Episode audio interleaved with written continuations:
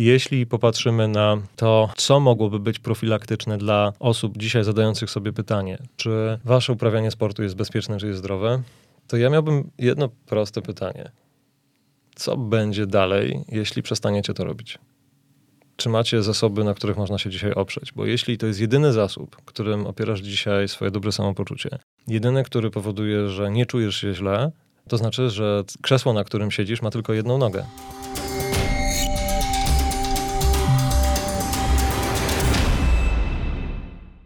Partnerem dzisiejszego odcinka jest Hipoxico Polska, lider w dziedzinie treningu hipoksyjnego. Hipoxico Polska oferuje generatory i namioty hipoksyjne oraz akcesoria do treningu hipoksyjnego, które pomagają sportowcom na każdym poziomie wytrenowania poprawić wydolność organizmu i osiągnąć lepsze wyniki sportowe. Dzięki specjalistycznej wiedzy i wysokiej jakości sprzętu, marka Hipoxico zyskała uznanie wśród wielu profesjonalnych sportowców oraz trenerów na całym świecie. Jeśli więc szukasz najlepszych narzędzi do osiągnięcia swoich celów sportowych, chciałbyś przesunąć granice swoich możliwości wydolnościowych, ustanowić nowy rekord, to warto zwrócić uwagę na ofertę Hipoxico Polska. Szczegóły znajdziecie na stronie www.hipoxico.com.pl lub na profilach Hipoxico Polska w mediach społecznościowych. Cześć, tu Kuba Pawlak. Miło mi słyszeć się z Wami ponownie w 42 195 FM podcasty o bieganiu. A jak to jest z tym naszym bieganiem? No właśnie, Gdyby wierzyć tym wszystkim instagramowym przekazom, to można by uznać, że to nasze bieganie to jest jedna z takich najprzyjemniejszych czynności w życiu, podczas której te mityczne endorfiny zalewają nasze ciała do tego stopnia, że niemal wypływają uszami. I z takich popularno-naukowych źródeł można dowiedzieć się, ja tylko takie, takie źródła znam, że owe endorfiny to endogenne opioidy, czyli takie, które wytwarzane są w naszym organizmie. Podobno, mówię podobno, bo nie zweryfikowałem tego dokładnie, ale działają one na takie same receptory, co opioidy egzogenne, jak na przykład morfina, którą, o której pewnie wszyscy z Was słyszeli, powodując taki błogostan, wprowadzając nas w dobry nastrój, zmniejszając ból, ale również powodując fizyczne i psychiczne uzależnienie. Dowiedziałem się, że w latach 60. przeprowadzono taki eksperyment na szczurach, który pokazał, że elektryczna stymulacja tych właśnie receptorów budzi w zwierzętach doznania tak intensywnej ekstazy, że wolą one paść z wyczerpania niż przerwać to doświadczenie. No i to powiem wam brzmi trochę strasznie, bo trochę znajomo. No i aby zweryfikować powyższe tezy, aby dowiedzieć się, co dokładnie drzemie w naszej psychice, że szukamy tak nieoczywistych przyjemności, jak na przykład biegi ultra lub rywalizacja do utraty sił oraz czy możemy wszystko to zwalić na te kilka niewinnych molekuł, zaprosiłem do dzisiejszego odcinka doktora Andrzeja Silczuka. Andrzej to nie tylko jeden z najlepszych w kraju ekspertów w dziedzinie uzależnień, doktor nauk medycznych, lekarz psychiatra, wykładowca uniwersytecki, ale także edukator i podcaster znany z autorskiego projektu Niemy te dusze, który ja osobiście szczerze wam polecam. No choć muszę tutaj uprzedzić, że dawka ciemnej strony życia jest w nim na tyle czasami duża, że sam niejednokrotnie musiałem dzielić sobie poszczególne odcinki na porcje. Dzień dobry Andrzeju, witam cię. Cześć, dzień dobry, dziękuję za zaproszenie, witajcie. W bieganiu podobno jesteś e, takim typem jak ja, czyli typem wolno ssącego diesla, który niespecjalnie lubi szarpanie tempa, ale o tym w szczegółach porozmawiamy sobie za chwilę, bo na początek chciałem jednak to tempo trochę szarpnąć i zrobić coś w mhm. formie takiej dynamicznej rozgrzewki, bo jak już wspomniałem w zapowiedzi, jak mało kto znasz w Polsce społeczne skutki nałogów z racji doświadczenia zawodowego, długoletniego doświadczenia klinicznego w leczeniu uzależnień. Zastanawia mnie, jak ktoś e, z Twoim bagażem doświadczeń patrzy na taki agresywny marketing piw bezalkoholowych. E, pytam o to nie bez związku z charakterem audycji, dlatego że branża wyjątkowo podobała sobie właśnie sport i zdrowy styl życia jako target swoich e, działań. Ci marketerzy lubią przyklejać się do wizerunku osób aktywnych, które rzekomo wybierają właśnie takie napoje. To trochę podobnie jak z napojami energetycznymi, które również kojarzone są często z takim sportem ekstremalnym, w tym przekazie marketingowym, a w rzeczywistości no chyba mało który poważny sportowiec sięga po nie regularnie. No i skutkiem tego na mecie wielu, wielu zawodów w ramach celebracji możemy otrzymać albo do złudzenia przypominający alkoholowy odpowiednik napój, albo w ogóle regularne piwo. I chciałem zapytać, zwłaszcza w kontekście właśnie tych napojów bezalkoholowych, czy takie zjawisko z swojej perspektywy to jest taki niegroźny figlik tych marketerów, czy jednak ma to swoje e, drugie dno? Mm, to jest pytanie pewnie częściowo kierowane do mnie, jako do człowieka, który zajmuje się uzależnieniami, ale Prawdopodobnie mielibyśmy tutaj całkiem szerokie pole do popisu dla osób, które zajmują się marketingiem, w ogóle reklamą, e, czy socjologów. Na pewno... Wiesz, ja cię nie pytam o skuteczność tego, pytam cię, pytam cię jakby o, o Od tego chciałem zacząć, że jeśli jest jakakolwiek kampania marketingowa, to ona musi przynosić zyski. Nigdy nie jest to działalność charytatywna, więc jeśli ktoś wydaje jakiekolwiek pieniądze na to, żeby prowadzić promocję jakiegokolwiek produktu, to najprawdopodobniej temu promotorowi się to opłaca. Z tej perspektywy, o której mówisz, no niewątpliwie coś, co będziemy trzymali w definicji piwa bezalkoholowego albo napoju piwnego, albo, tak jak swego czasu pamiętam, określanego wspaniałym izotonikiem, napojem do wyrównania niedoborów płynów po wysiłku, no to mamy do czynienia tak naprawdę z dawnym, wieloletnim, już trwającym do tej pory romansem pomiędzy sportem a przemysłem produkującym alkohole te związki są przez, od wielu dekad obecne i de facto my prawdopodobnie dzisiaj nie jesteśmy w stanie tego jednoznacznie ani nazwać, ani ocenić. Nie będziemy mieli danych, które przekonywująco mówiłyby o tym, że promocja piw, w cudzysłowie, bezalkoholowych na mecie jakiegoś biegu mm, będzie przynosiła e, szkody bezpośrednie, no to możemy popatrzeć na to długoterminowo. Jeśli pomyślimy o osobach, które są zainteresowane sportem, jeśli chcemy krzewić dobrą kulturę aktywności fizycznej, na przykład wśród młodzieży albo wśród dzieciaków, e, pokazywać, że sport jest czymś, co może budować nie tylko dobre zwyczaje, ale też uczyć regularności i wytrwałości w dążeniu do celu, akceptowania czego? No porażki, bo to jest chyba jednak najczęstsze doświadczenie, które towarzyszy mm, jakimkolwiek zawodom. To wielokrotne przeżywanie porażek, te sukcesy najczęściej najlepiej, jeśli są osobiste. Mogą to zależy od ambicji mocno. Im bardziej jesteś Do tego na pewno będziemy przechodzić. Zmienia, no. Ale jeśli budujemy taką zdrową kulturę rozwojową dla młodzieży, czy chcemy pokazać dzieciakom e, ciekawe alternatywy, a one będą wiązały się z e, promocją produktów, które nie tylko kojarzą się z alkoholem, ale też budują pewien behawior, bo w ogóle cały sport jest o behawiorystyce, połączonej z tą częścią wsparcia psychologicznego, ale jest związany z pewnymi rytualnymi, powtarzalnymi zachowaniami. Jeśli takim zachowaniem jest skojarzenie, że na mecie czeka na ciebie nagroda w postaci przypominającego smakiem zwykłe piwo, napoju, piwo podobnego. Często wyglądem, one się w zasadzie zazwyczaj różnią tylko kolorem etykietki, prawda? Tak, napisem 00 i a poza tym smak ma być podobny i oczywiście bez uderzenia alkoholowego e, po smaku. No ale wiesz, to samo w sobie łączy pewnego rodzaju doświadczenia ze sobą i może stanowić pewnego rodzaju wzmocnienie, no bo z punktu widzenia tego, o czym mówiłeś w przypadku tego eksperymentu na szczurkach,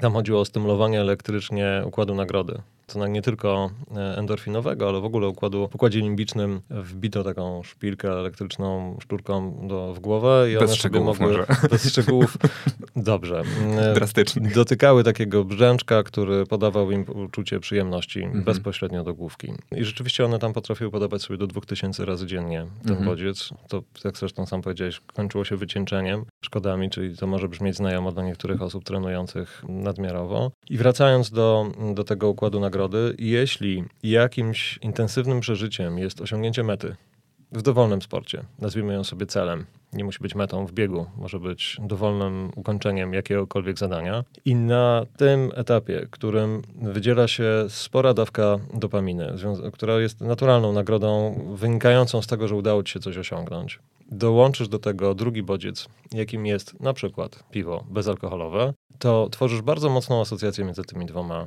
zdarzeniami. Włącznie z tym, że pytanie, mam takie ciekawe też dla osób, które nas słuchają, czy nie macie czasami takich myśli, że biegnąc jakiś dystans, myślicie o tym piwie to... na mecie, że jeszcze dobiegnę i potem będzie piwo na mecie. Oglądałem dokładnie niedawno taki mm, krótki film Romana Ficka z biegów na rysy i tam pada taki tekst, no fajnie, że tak jak to się skończy, to jedna z osób tam mówi, że jak coś skończy, to będzie można wrócić do schroniska na piwo. Mhm. Jakby to, to piwo było taką nagrodą, która musi być tożsama z ukończeniem jakiejś czynności, czyli de facto multiplikacją trofeum. Ale ty chyba nie odpowiedziałeś jednoznacznie na to, na, na ile to może być szkodliwe, bo mi się to trochę kojarzy też e, z takim, zawsze mnie to jakoś niepokoiło podświadomie, e, dlaczego na przykład e, produkuje się takie szampany dla dzieci, prawda, gdzie też się właśnie w wydrukowuje jakiś taki stereotyp, że urodziny czy, czy celebracja czegokolwiek powinna się kojarzyć e, z, gdzieś tam podświadomie. Z toastem. Z, tak. Mhm. To myślę, że tutaj, jeśli potrzebujesz ode mnie bardzo takiej jednoznacznej wypowiedzi, to ja tak, ja jestem prawdopodobnie też rozpoznawalny już z tego, że jestem przeciwny marketingowi produktów alkoholowych i alkoholopodobnych. Na pewno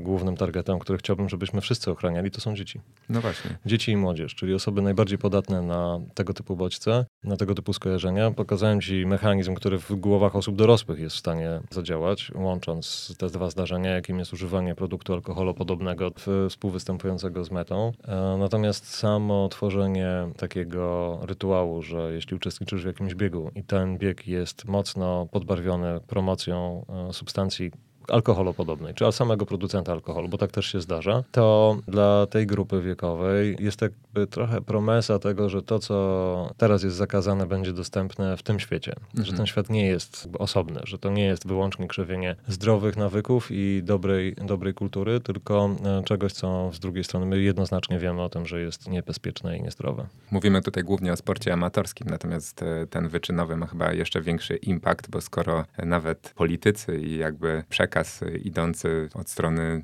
rządzących poszczególnymi państwami, bo im też szczególnie zależy na tych sukcesach sportowych, pokazuje, jaki to ma wpływ, no to, to tutaj też widzimy, że, że ten marketing e, różnych produktów jest e, szalenie skuteczny. Ja pamiętam, że kiedyś mi mignęło nawet, że któraś igrzyska, chyba w latach 70. czy 80. miały swoją oficjalną paczkę fajek. Mm. Nie pamiętam, czy to były Kamele czy Marlboro, ale dobrze, że chociaż to już jest zdecydowanie zabronione. Ale skoro mówimy o edukacji i profilaktyce, praktyce, to jest to jeszcze jeden z powodów, dla którego w profesjonalnym sporcie zakazana jest marihuana. Mhm. Tu też chciałem ciebie zapytać, bo w niektórych sportach typu strzelectwo, typu jakieś sporty precyzyjne, mhm. ona faktycznie może dać sportowcowi jakiś bezpośredni benefit w postaci uspokojenia układu nerwowego, ale w większości takich sportów bazujących na przykład jak bieganie na endurance tak zwanym, to nie do końca jest jasne, jak to wprost tłumaczyć. E, raczej jej wpływ na wynik na mecie jest taki dosyć wątpliwy i agencje antydopingowe tłumaczą te restrykcyjne zakazy głównie właśnie tą profilaktyką i tym, że e, ma to być e, sygnał idący w stronę dzieci i młodzieży, że takie zachowania nie są w porządku. No i zastanawiam się, jak to rozpatrywać w kontekście alkoholu, bo ty znasz bardzo dobrze społeczne skutki oddziaływania i jednej i drugiej substancji, a różnica polega na tym, że że o ile to THC na przykład jest właśnie zakazane w sporcie, e, w sporcie kwalifikowanym, w sporcie wyczynowym, tak e, w przypadku alkoholu e, nie ma żadnych takich obostrzeń. No i czy znając właśnie te statystyki Podpisałbyś się pod takimi rozwiązaniami decydentów, jakie są aktualnie? I wiesz co, ja nie miałem e, ostatnio czasu, żeby przyjrzeć się styczniowej aktualizacji tego katalogu Światowej Organizacji Antydopingowej, bo tam mamy pełną listę substancji w różnych dziedzinach, które są e, zakazane. Ale opierając się o, tym, o to, co powiedziałeś, no to mamy do czynienia z kilkoma wymiarami używania substancji. Jeśli popatrzysz na kanabinole i powiedziałeś o THC, THC działa odurzająco. W związku z tym e, myślę, że osoba, która użyłaby rzeczywiście mocno procentowej w THC porcji trawy, e, nie byłaby w większości przypadków zdolna do uprawiania sportów, zwłaszcza tych precyzyjnych. Ale nie? wiesz, to chodzi nawet o ten okres poprzedzający. To nie chodzi o zażywanie nawet w dniu startu, ale w, w ramach przygotowań, tak, jeżeli no, ona zostawia swój ślad w organizmie na dłuższy czas, jeżeli zostanie wykryta, najbardziej znany przykład wiem, z polskiego podwórka i polskiego sportu, no to pojedynek Andrzeja Gołoty z Mike'iem Tysonem, tak, mhm. który również został uznany za nieważny, na, na szczęście dla Gołoty, bo on go przegrał e, właśnie ze względu na to, że, że Tyson gdzieś tam zażywał. Tak. trawowe w e, moczu. To też warto wiedzieć o tym, że mm, incydent palenia mm, metabolizuje się dosyć długo, natomiast porządny incydent, na przykład dwu-trzydniowego mm, palenia trawy, może powodować, że metabolity w moczu będą stwierdzane jeszcze przez kilka, kilkanaście dni. Jeśli ktoś pali regularnie przez jakiś czas, powiedzmy na przykład kilka tygodni, to to może trwać kilka miesięcy. Nadal wychodzenie pozytywnie, w cudzysłowie mhm. E, pozytywnie oczywiście w testach. Wracając do tej natury trawy. Jeśli marihuanę będziemy postrzegali w tych dwóch wymiarach, tym czym jest THC i czym jest CBD, to patrzymy na wymiar odurzający i wymiar uspokajający. Ten drugi, uspokajający, w jakimś stopniu w niektórych sytuacjach może być e, w cudzysłowie korzystny dla osoby startującej w dowolnych zawodach, takich, których na przykład to pobudzenie mogłoby być niekorzystne.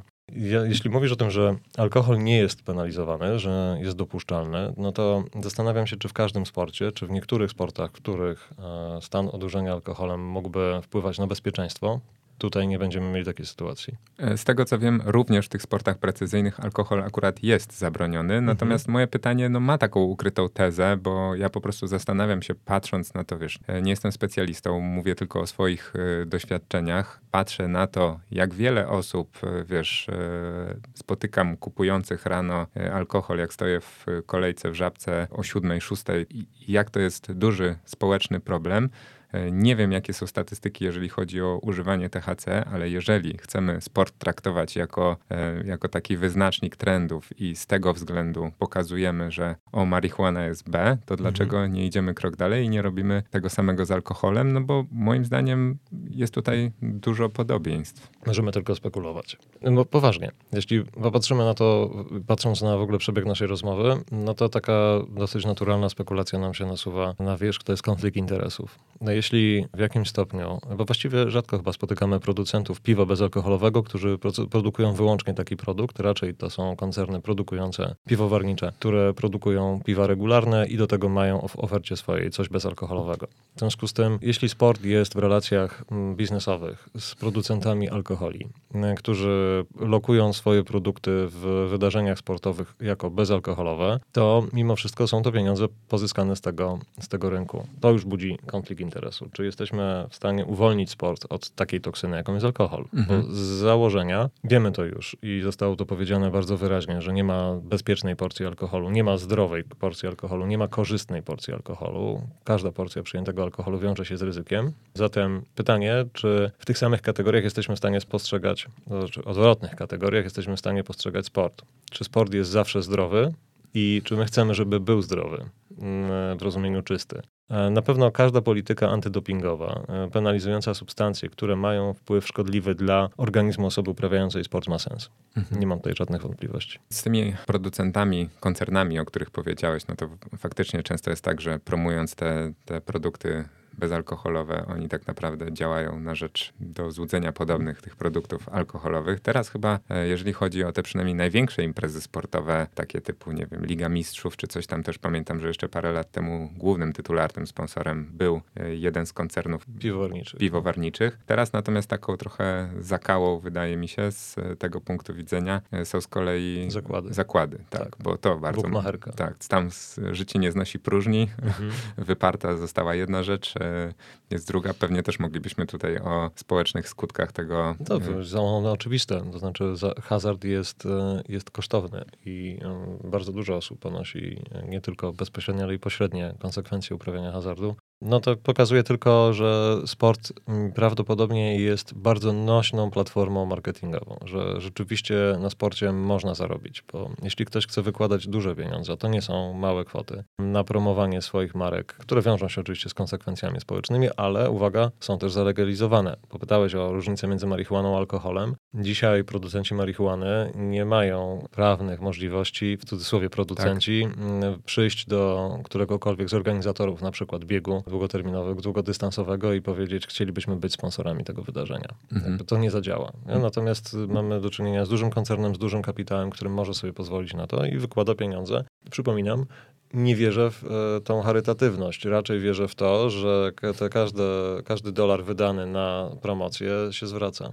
Pracowałeś e, z pacjentami uzależnionymi od e, różnych substancji, a ostatnio w tym sporcie kwalifikowanym, sporcie wyczynowym, bardzo dużym echem e, rozszedł się taki, taka nazwa, rozeszła się tramadol, to się nazywa. Mhm. To jest jakaś taka substancja przeciwbólowa, która wypłynęła w głośnym raporcie. Ona dotyczyła chyba, ten raport dotyczył głównie piłkarzy grających na Mistrzostwach Świata, ale, ale chyba temat jest szerszy. Wyszło z niej, że wielu z tych wyczynowych sportowców w zasadzie w wcina ten tramadol jak e, cukierki i został on zabroniony, ale co ciekawe nie od zaraz, tylko od 2024 roku. Nie wiem, czy ta furtka ma pozwolić, nie wiem, znaleźć nowy środek, taki, który będzie spełniał e, tę samą rolę, to jakoś mnie w ogóle przeraża coś takiego, że jeżeli jednoznacznie jest coś e, negatywne, to, to tak późno nowe regulacje będą wcielane w życie.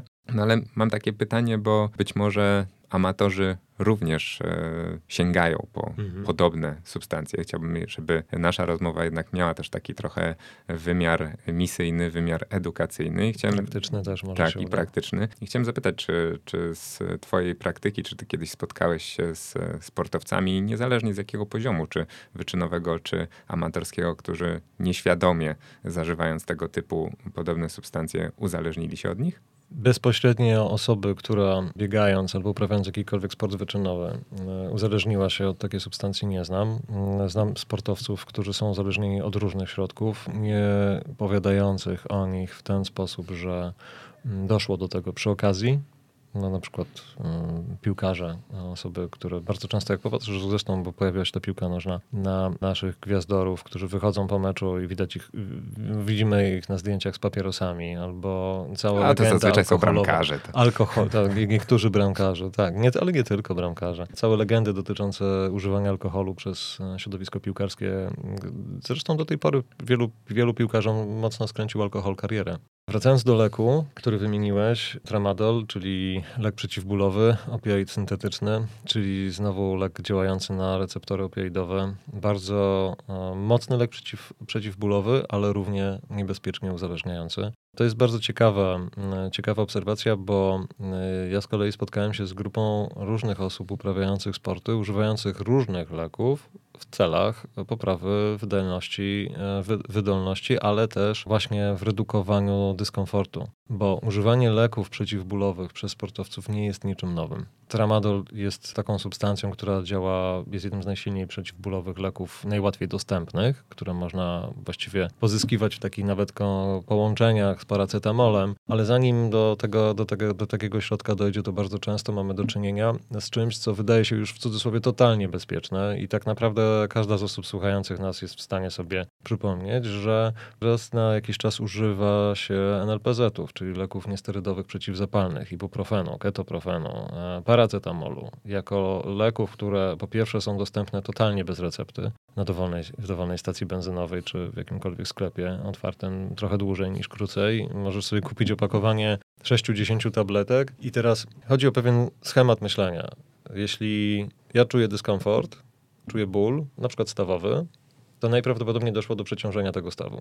Pewnie fajnie by było, gdybyśmy mieli teraz e, jakiegoś e, specjalistę rehabilitacji medycznej albo fizjologa sportu. Może w następnym odcinku. Fizjoterapeutę, bo dowiedzielibyśmy się też, e, jakie konsekwencje na przykład może nieść przetrenowywanie takiej, takiego zdarzenia, bo rozumiemy, że jeśli masz ból stawowy, to on wiąże się z jakąś mini kontuzją na tym etapie. I teraz jest pytanie, co my z tym robimy? Czy my to rehabilitujemy, czy bierzemy leki niesterydowe przeciwzapalne po to, żeby zmniejszyć stan zapalny, czy bierzemy leki przeciwbólowe, takie jak tramadol, bo boli tak bardzo, że nie jesteśmy w stanie zasnąć i potrzebujemy tu i teraz wsparcia. Do tego te leki zostały mniej więcej skonstruowane, żeby nie doprowadzić do osiągnięcia piku bólu. To w ogóle jest taka dobra szkoła anestezjologii. Jeśli boli albo ma boleć, to robimy tak, żeby nie doprowadzić do szczytowego bólu, bo później ten ból się rozciąga i on trwa długo i jest męczący, tylko staramy się go złapać, wiedząc, że on nastąpi trochę wcześniej i pozwolić tej reakcji bólowej, która mm, wywołuje, to e, znaczy bodźcom, które wywołują tą reakcję bólową, się wygasić w międzyczasie. Czyli jak masz jakąś kontuzję przeciążeniową, bolą cię, boli cię na przykład staw skokowy albo rozcięgna podeszwowe i potrzebujesz takiego wsparcia, to stosujesz tego typu leki objawowo, przeciwzapalnie, przeciwbólowo, ale w celu leczenia się.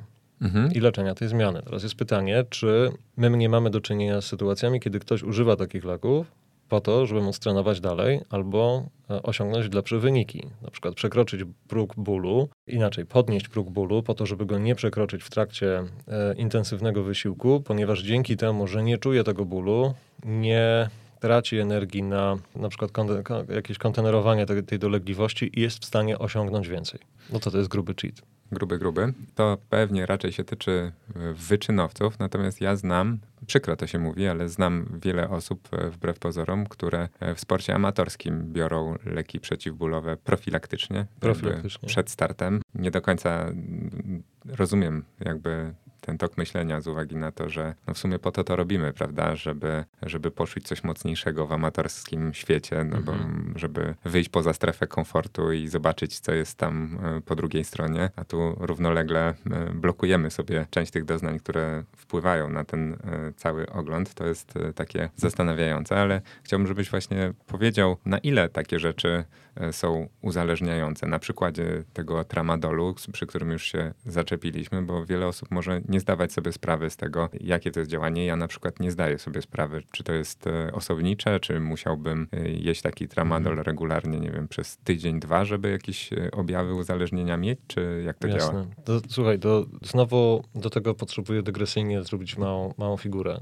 Jeśli cofniemy się trochę do NLPZ-ów, wyobraźmy sobie, że doszło do jakiegoś stanu zapalnego, który spowodował uszkodzenie częściowe powierzchni chrzęstnych stawą. Niech to będzie jakiś fragment międzykręgowy, albo doświadczenie, albo w okolicy kolana. I dochodzi do sytuacji, w której ból, który czujesz, wiąże się z tym, że masz kontakt kości z kością bardzo bolesny. Nie? O kostna raczej niefajne, jak się, jak się ją pociera. Kto nie wie, to niech się uderzy delikatnie w przód e, goleni poczuje, że kostna naprawdę potrafi boleć. I teraz w momencie, w którym bierzesz lek przeciwbólowy, twoje doświadczenie przeżycia bólu ono e, będzie mniej intensywne albo pojawi się później. To znaczy, że ten sygnał bólowy, który ochrania cię przed pogłębianiem w cudzysłowie kontuzji, zostaje opóźniony. W związku z tym doprowadzasz do tego, że pod wpływem środka przeciwbólowego jesteś w stanie dłużej, bardziej eksponować się na te bodźce, które robią krzywdę. No, konsekwencji pogłębiając uraz. I to, jest, to dotyczy leków przeciwbólowych o mechanizmie przeciwzapalnym. Teraz mamy lek, który jest opioidem, który działa na ośrodkowe przeżywanie również bólu, ale ma też bardzo silny potencjał uzależniający. Działa mocniej przeciwbólowo niż leki przeciwzapalne. Nie ma komponenty przeciwzapalnej, czyli de facto działa tylko na przeżycie, ale nie leczy już nawet tej części minimalnej przyczynowej, która gdzieś tam pod spodem mogła się rozgrywać. I dodatkowo uzależnia. Mamy do czynienia z jednym komfortem i dwoma, przynajmniej dwoma szkodami. Uzależnienie od opioidów, właściwie nie ma ludzi odpornych na uzależnianie się od tej substancji. Są ludzie tylko bardziej podatni. Mhm. Czyli są osoby, które mogą popłynąć to dużo, dużo bardziej intensywnie. Zacząłeś od tego, że mówiłeś o układzie endorfinowym, wynikającym z stymulacji mózgu dużym wysiłkiem. Uwaga, to też jest trochę związane z bólem, bo każde uderzenie stopą o podłoże, gdzieś kiedyś słyszałem w ogóle o tym, że długodystansowi biegacze mają uszkodzone krwinki od y, uderzenia stopą o, o, o but i butem o asfalt. Tak, tak, to, tak, to jest e, potwierdzone naukowo. Potwierdzone. W związku z tym też doświadczenie każdego z tych, bo w fizyce każdy krok jest przewracaniem się środka ciężkości w zamierzonym kierunku. I teraz, jeśli popatrzymy na to z tej perspektywy, to ta suma doświadczeń, iluś tysięcy uderzeń o podłoże przekłada się na doświadczenie mikro albo średnio bólowe, a na pewnym etapie pewnie dosyć makrobólowe. Układ endorfinowy jest naszym sposobem na radzenie sobie z bólem jeśli boli nas jakakolwiek część ciała, to on powoduje, że przestaje nas to aż tak bardzo boleć, bo my sami wydzieramy sobie substancję przeciwbólową. Nie jesteśmy od niej uzależnieni, bo my ją sami regulujemy. Tak działa ten układ mm, wewnętrzny. No i teraz, jeśli dla osób, które regularnie doprowadzają do pobudzenia układu endorfinowego, jeszcze dorzucamy do tego opioid syntetyczny w postaci leku przyjmowanego czy doustnie, czy podskórnie, czy jakiejkolwiek innej postaci, i nim dodatkowo stymulujemy swój układ nagrody, to mamy właściwie wszystkie składniki, które są potrzebne do tego, żeby nasz mózg powiedział: Bardzo to lubię. W bardzo fajnym kierunku idzie ta nasza rozmowa i e, aż chcę się to rozwinąć i na pewno będę cię jeszcze ciągnął za język e, przede wszystkim w tematach tego właśnie, dlaczego my się od tego uzależniamy, dlaczego ten układ nagrody jest na to e, taki podatny i czy od samych tych endorfin niewspomaganych dodatkowymi substancjami też możemy się w jakiś sposób uzależnić, jak to, jak to się fizjologicznie dzieje, ale postawię tutaj na razie kropkę mhm. i postaram się jeszcze ciebie trochę uwiarygodnić przed słuchaniem słuchaczami, bo to zawsze koszula e, bliska ciału, słuchają nas e, biegacze, a ja dowiedziałem się, że tobie tematyka biegowa nie jest e, zupełnie obca. Zasięgnąłem języka i dowiedziałem się, że byłeś na obozie u moich przyjaciół z Tatra Running. To było całkiem niedawno. No i oni wspominają między innymi to, że ty potrafisz wejść na wysokie rejestry tętna z kamienną twarzą. Nie wiem, jak, na, jak równie z kamienną twarzą w takim razie będę przyjmował tą recenzję, ale serdecznie pozdrawiamy naszych znajomych tak. prowadzących te, ten obóz. Bo... Ja byłem na analogicznym obozie i wiem, gdzie takie spostrzeżenie mogło mieć miejsce, dlatego że na obozach Tatra Running robione są między innymi testy wydolnościowe, mhm. także tam trzeba troszeczkę tą strefę komfortu chociaż na kilka chwil tak. Opuścić i z tego, co właśnie mi mówiono, tobie udaje się ją e, opuszczać w taki sposób, że, że trudno się tak zorientować. No i zastanawiałem się, czy to jest e, taka pochodna, czy ta umiejętność jest pochodną twojej pracy, bo wydaje mi się, że pewnie w twoim zawodzie, rozmawiając z różnymi osobami, nie wypada zazwyczaj zdradzać swoich pierwszych emocji, Rozumiem, prawda? że pytasz mnie jakiś bullshitting, w sensie w takim prezenta w prezentacji. No ja, nie, ja jestem ja... absolutnym amatorem biegania i jeśli biegam, to robię to dla, jako jeden z elementów treningowych, ale brakuje mi regularności nawet. Nie wiem, czy nazywałbym siebie amatorem, po prostu czasami biegam, a bardzo zainteresował mnie e, obóz Running po doświadczeniu pierwszego w życiu e, biegu, e, ten krótki tri e, trialowy bieg w Łemkowinowy, mhm. Enjoy the Madness. Mhm. Mm, stwierdziłem, że tak, tak fajne jest to doświadczenie, że chciałbym zobaczyć tak bazowo, po, poduczyć się jak młody kadet, przyjść i zobaczyć, jak robią to mądrze i dlaczego mm, nie warto pewnych rzeczy robić, a jakie rzeczy warto robić, żeby sobie nie zrobić krzywdy. Ale to, to tylko tyle. Na pewno, jeśli bym patrzył, to jestem zdecydowanie psychiatrą, który czasami podbiegiwuje, niż jakokolwiek inaczej bym na to patrzył. My, myślę, że jest taki kawałek, który zawodowo u nas się doskonali, to znaczy my staramy się nie wychodzić z własnymi problemami, emocjami na wierzch, wtedy, kiedy jesteśmy powołani do tego, żeby zająć się problemami drugiej osoby. I to no. chyba jest uczciwe, że no, ale, ktoś przychodzi ale... z prośbą o pomoc, a ty nie mówisz, wiesz, a u mnie też jest ciężko dzisiaj, jakoś tak wstałem lewą nogą. Wiesz, nawet nie chodzi mi o to, że, żeby zdradzać się ze swoimi rzeczami, ale na pewno w takiej długoletniej praktyce wiele problemów jest powtarzalnych, mhm. Y, jest wiele schematów i y, ty słysząc już y, początek wypowiedzi jakiejś, jakiegoś pacjenta, który zdąża w kierunku, którego ty zakończenie znasz, mógłbyś gdzieś tam podnieść kącik ust, czy przewrócić oczami. A wiem, co będzie tak, dalej, tak? Tak, bo wiesz, co będzie dalej, a mhm. na pewno musisz jakby trenować to i pracować nad tym, aby tego nie robić, bo to byłoby pewnie nieprofesjonalne. Myślę, że też nie, nie stosujemy ogólnie. Nie? Ludzie, nawet jeśli wypowiadają się w podobny sposób, co na pewno w każdym środowisku, jesteś człowiekiem głęboko osadzonym w środowisku ludzi biegających, jestem przekonany, że masz takie doświadczenie, że padają podobne wypowiedzi, podobne sformułowania, podobne skojarzenia, nawet dowcipy e, mogą być niezależnie wymyślone te same. Co nie zmienia tego, że każdy człowiek jednak jest inny. Jest ulepiony z innego świata, ze swojej historii domowej, wywodzi się ze swoich pierwszych relacji z rodzicami, ich relacji ze swoimi rodzicami, relacji rówieśniczych, e, pierwszego treningu i każdego innego zdarzenia, które w jakiś sposób moduluje tą osobę. No to, co dla nas, dla psychiatrów i dla psychoterapeutów jest super ważne, to jest to, żeby jednak w tym kontakcie być trochę, przynajmniej trochę autentycznym. To znaczy, żeby nie gubić tej relacji prawdziwej, nie? żeby nie wchodzić w rolę. Ja pamiętam, że jak zaczynałem swój, swoją przygodę z psychiatrą, psychiatrią na studiach, to jedną z takich, takich kierunków, który najmocniej mnie pobudził do tego zawodu, to było dostrzeżenie wśród kilku psychiatrów w Krakowie tego, że właśnie pokazywali tą autentyczność na przekór pewnego wyobrażenia spotkania z manekinami, że, mhm. że tam nie ma manekina po drugiej stronie, czyli niemimicznej postaci, która całkowicie nie wyraża sobą niczego, tylko że reaguje, reaguje emocjonalnie, przyjmuje to, co mówisz, czujesz, że masz kontakt z tą osobą, której naprawdę chcesz się o czymś, o czymś powiedzieć, bo mhm. jeśli będziesz miał kontakt z kimś, kto nie zareaguje w żaden sposób na to, co mówisz, nawet jeśli dokładnie się domyśla, do czego to zmierza, no to po co masz tej osobie opowiadać dalej? To przecież to nie ma sensu, to nie, to nie jest dla ciebie dobre. Powiedziałeś, że biegasz rekreacyjnie, że jesteś raczej pobiegującym psychiatrą niż... No nawet podbiegującym. Pod, podbiegującym, tak. E, to jest chyba takie zdrowe podejście, zdrowe podejście, którego ja e, często zazdroszczę takim osobom, jak ty właśnie, mhm. które mają do tego pełen dystans. Mam wrażenie, że wiele osób z mojego środowiska, ja też czasami ten dystans troszeczkę e, gubimy. Nie masz ale takiego... trenujesz bieganie. Trenuję, ale wiesz, to jest to sport amatorski poniekąd i to, czy ja mm, przybiegnę na metę minutę szybciej czy wolniej, niczego w świecie nie zmienia, ani też w mojej rzeczywistości. Mhm. E, natomiast często kosztuje mnie e, sporo wyrzeczeń. Nie mówię tego z żalem jakimś, bo ja sobie te wyrzeczenia z pełną świadomością funduję.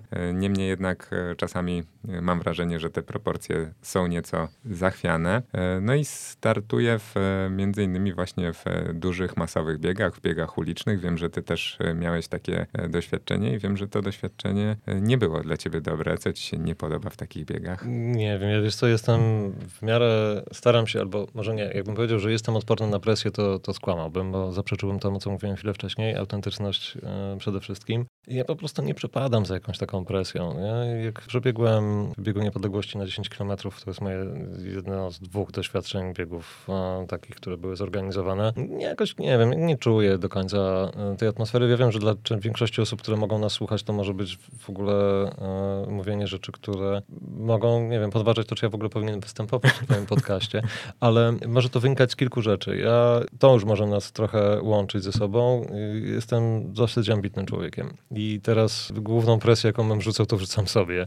W związku z tym ja nie lubię sobie podrzucać presji tam, gdzie wiem, że to może mi zrobić krzywdę. Jeśli e, podbiegiwuję sobie raz na jakiś czas, to raczej staram się trzymać swoje tempo i to jest moje. Wiem o tym, że jak e, pocisnę za mocno, to sobie zrobię krzywdę, która spowoduje, że na przykład przez jakiś czas nie będę w stanie się móc bawić akurat w tą, e, w tą stronę. Na takich biegach jest dosyć dużo parcia w plecy. I to nawet jeśli wpadniesz na pomysł, żeby gdzieś zaczynać z tyłu, żeby dać wybiec tym hartom, pobiec po swoje, no to wiesz, to jest, po prostu zobaczyłem e, w dosyć ciasnym korytarzu, jak e, ludzie zaczynali na siebie napierać i to, to, to nie do końca była moja bajka. Jakby współzawodnictwo fajnie, tylko że ja nie poszedłem, no, poszedłem zobaczyć, to chciałem dla doświadczenia własnego dostrzec, jak się z tym czuję i myślę, że na jakiś czas pewnie, a może, a może się okaże, że akurat zmienię za jakieś 2-3 miesiące zdanie, ale na tym etapie nie jest to jakiś mój największy drive w życiu.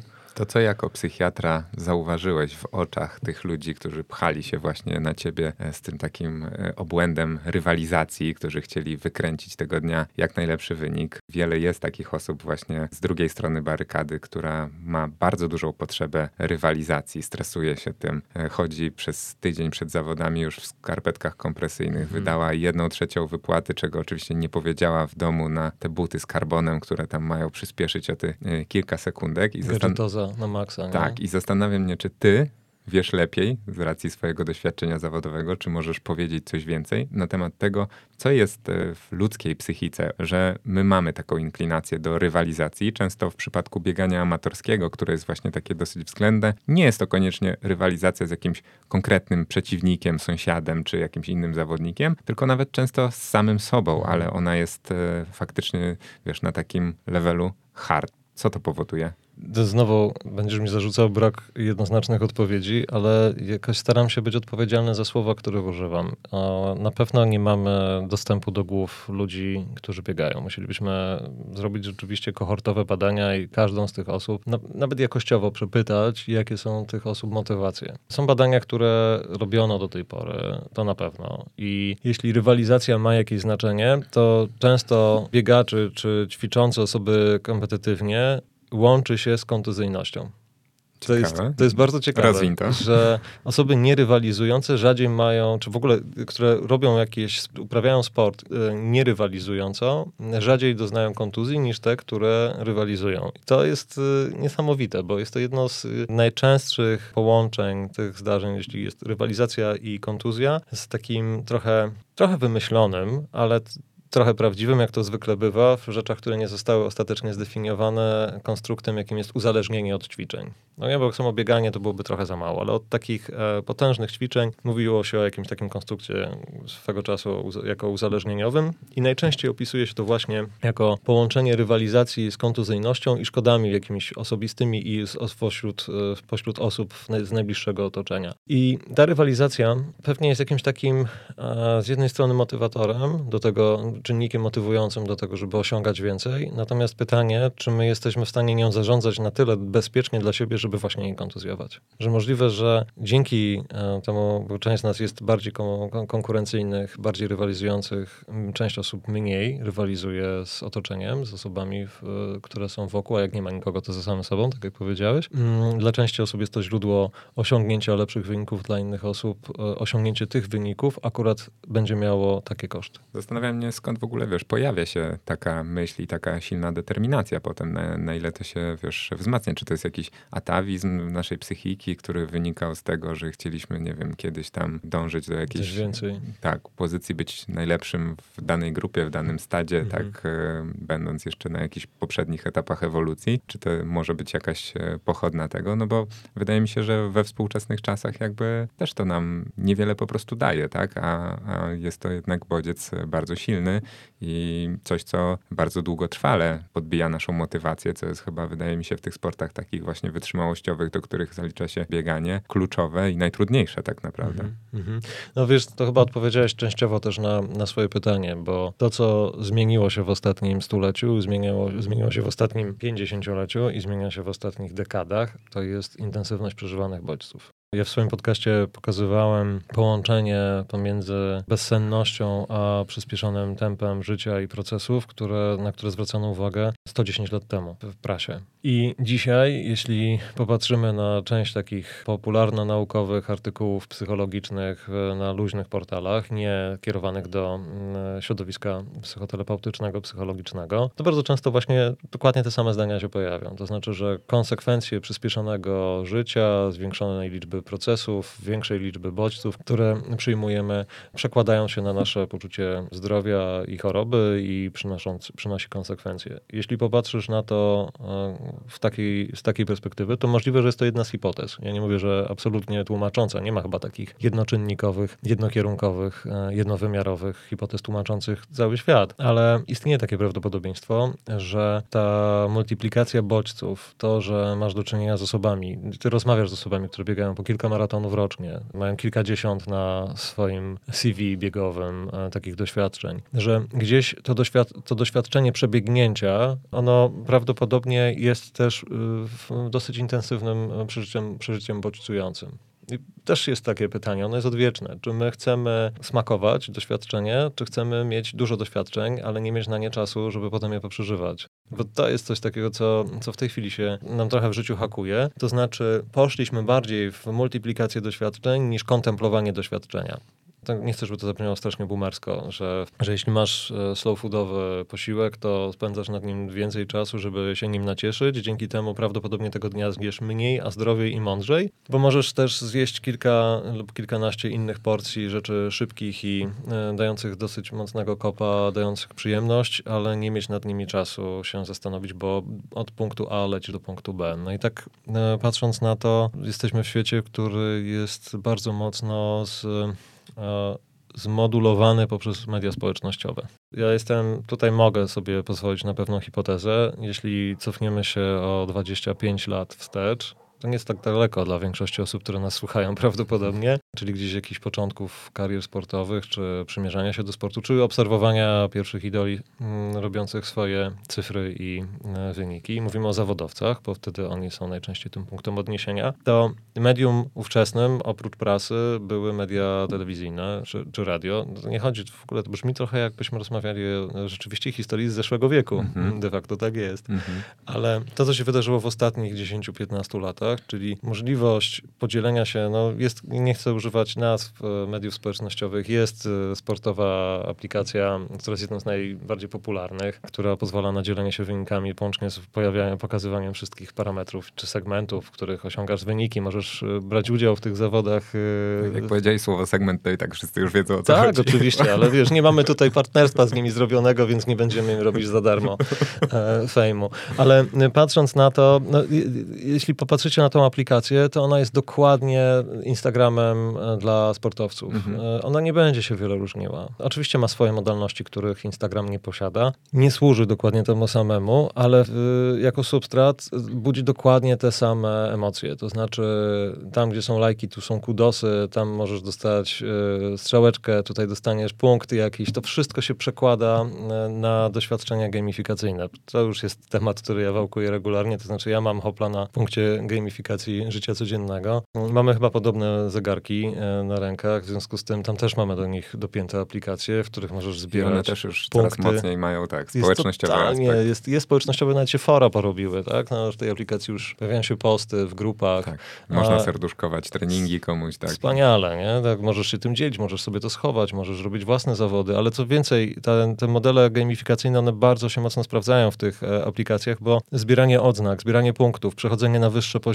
Ty masz piąty poziom, ktoś ma ósmy poziom, myślisz sobie, wow, no, przetyp ma ósmy poziom. Wiesz, jakby zastanawiasz się nad tym, ale zobacz, że sport wtedy nie tylko wiąże się z tym, że w czasie, gdy robisz swój bieg albo jedziesz na rowerze, robisz odcinek szosowy i czujesz, że ci dobrze weszło tempo, widzisz, że masz bardzo fajną średnią, pojawia się, znowu mamy to samo piwo na końcu mety.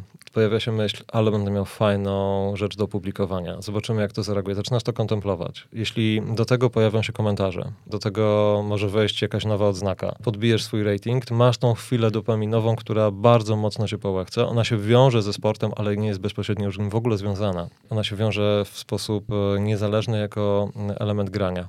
A wiesz co, mi się nawet wydaje dużo bardziej ryzykowne dla osób, które mają małą świadomość treningową, które zaczynają swoją przygodę ze sportem właśnie od tych gadżetów mm -hmm. i mocno patrzą na to, e, na ten swój trening przez ich pryzmat, e, coś zupełnie odwrotnego. Strach przed tym, że ktoś oceni ten negatywny trening, że mhm. ja mam dzisiaj, powiesz, jeżeli tam cisnę z siebie y, tyle, ile mam, ile fabryka dała, to oczywiście też nie jest dobre, no bo trening nie polega na tym, żeby każdy robić do zajechania, ale powiedzmy, że jest to w miarę zdrowe, może zdrowe nie, złe słowo, y, nie jest to aż tak ryzykowne. O mhm. tyle bardziej ryzykowne wydaje mi się to, że w momencie, kiedy mam słaby dzień, y, to nie jest mój dzień. Organizm daje mi sygnały, że dzisiaj powinienem jednak zrobić lightowy trening, bo za dużo mi się nałożyło trening treningu, pracy, wszystkiego, wszystkiego, a ja myślę sobie, kurde, moi znajomi zobaczą pod koniec treningu na zegarku, że ja dzisiaj biegłem jako ostatnia fight łapa, tak, biegłem wolno, więc ja muszę przyspieszyć. No to też to że, bardzo startujące, tak. początkujący, no, że nie rozumiesz na przykład, że można zrobić tak, sobie tak, jakiś tak, taki powolny tak, bieg tak, i on może mieć też swój cel. I wydaje mi się, że to mhm. może być e,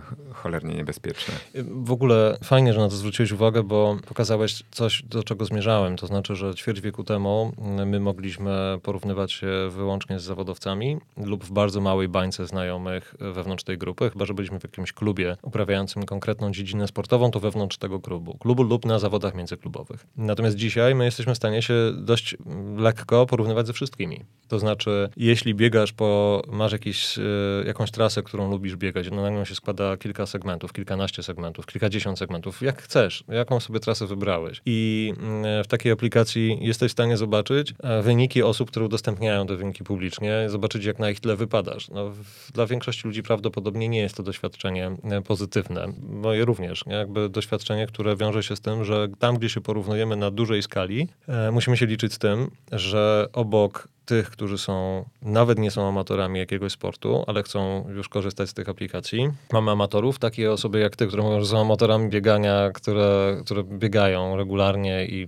i jest to trenowanie sportu. I mamy osoby, które są zawodowcami mm, startującymi regularnie w tych zawodach, które na przykład w jakiejś dziedzinie olimpijskiej. I, czyli to jest ich praca, to jest ich zawód. I teraz jeśli my się porównujemy z całą tą grupą, to robimy sobie największe możliwe kuku, bo fundujemy sobie nie tylko nie, nie, nieważność, taką w naszej recenzji, ale też jakąś taką totalną, totalną nieudolność. Mhm. To, co powiedziałeś, boję się opublikować swoje wyniki. No dobrze, to fajnie, to ich nie publikuj, jeśli się boisz, że może nie warto w ogóle używać tego typu narzędzi. Ale też e, jest ten taki fragment e, dopamino regulowany, czyli to, że jeśli przymierzasz się do jakiegoś sportu i zaczynasz od gadżetów, no to automatycznie chcesz korzystać z nich w pełni. I spadamy w taką pułapkę. No, to mhm. jest rzeczywiście nie, niebezpieczne, ryzykowne bardzo. Ale ryzyko w sporcie, który kiedyś nazywano, że sport to zdrowie, większość ludzi trenujących zawodowo uśmiecha się na to z takim przekonaniem, że to mhm. jest bardzo kosztowne dla zdrowia e, zawód. No właśnie pytanie, gdzie jest ta granica pomiędzy uprawianiem jakiejś dziedziny sportowej, a e, już fundowaniem e, wyników kosztem swojego zdrowia? Mhm. No ja bym dodał tylko od siebie to, że nie chciałbym, żeby tu wybrzmiało, że te gadżety są złe, bo w wielu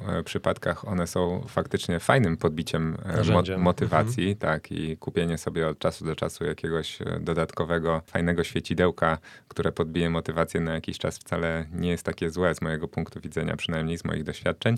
E, niemniej jednak, no jak we wszystkim, ten złoty środek trzeba, trzeba zachować i to wyważyć. Ja na przykład społecznościowo właśnie e, nie używam e, totalnie tych mhm. narzędzi, które monitorują, relacjonują moje treningi chociażby właśnie po to, żeby nigdy taka myśl gdzieś tam z tyłu głowy mi się nie pojawiła, mhm. która mogłaby przyćmić to, co mówi do mnie moje ciało i, i, wiem, że jego powinienem w pierwszej kolejności słuchać, a nie swojego ego.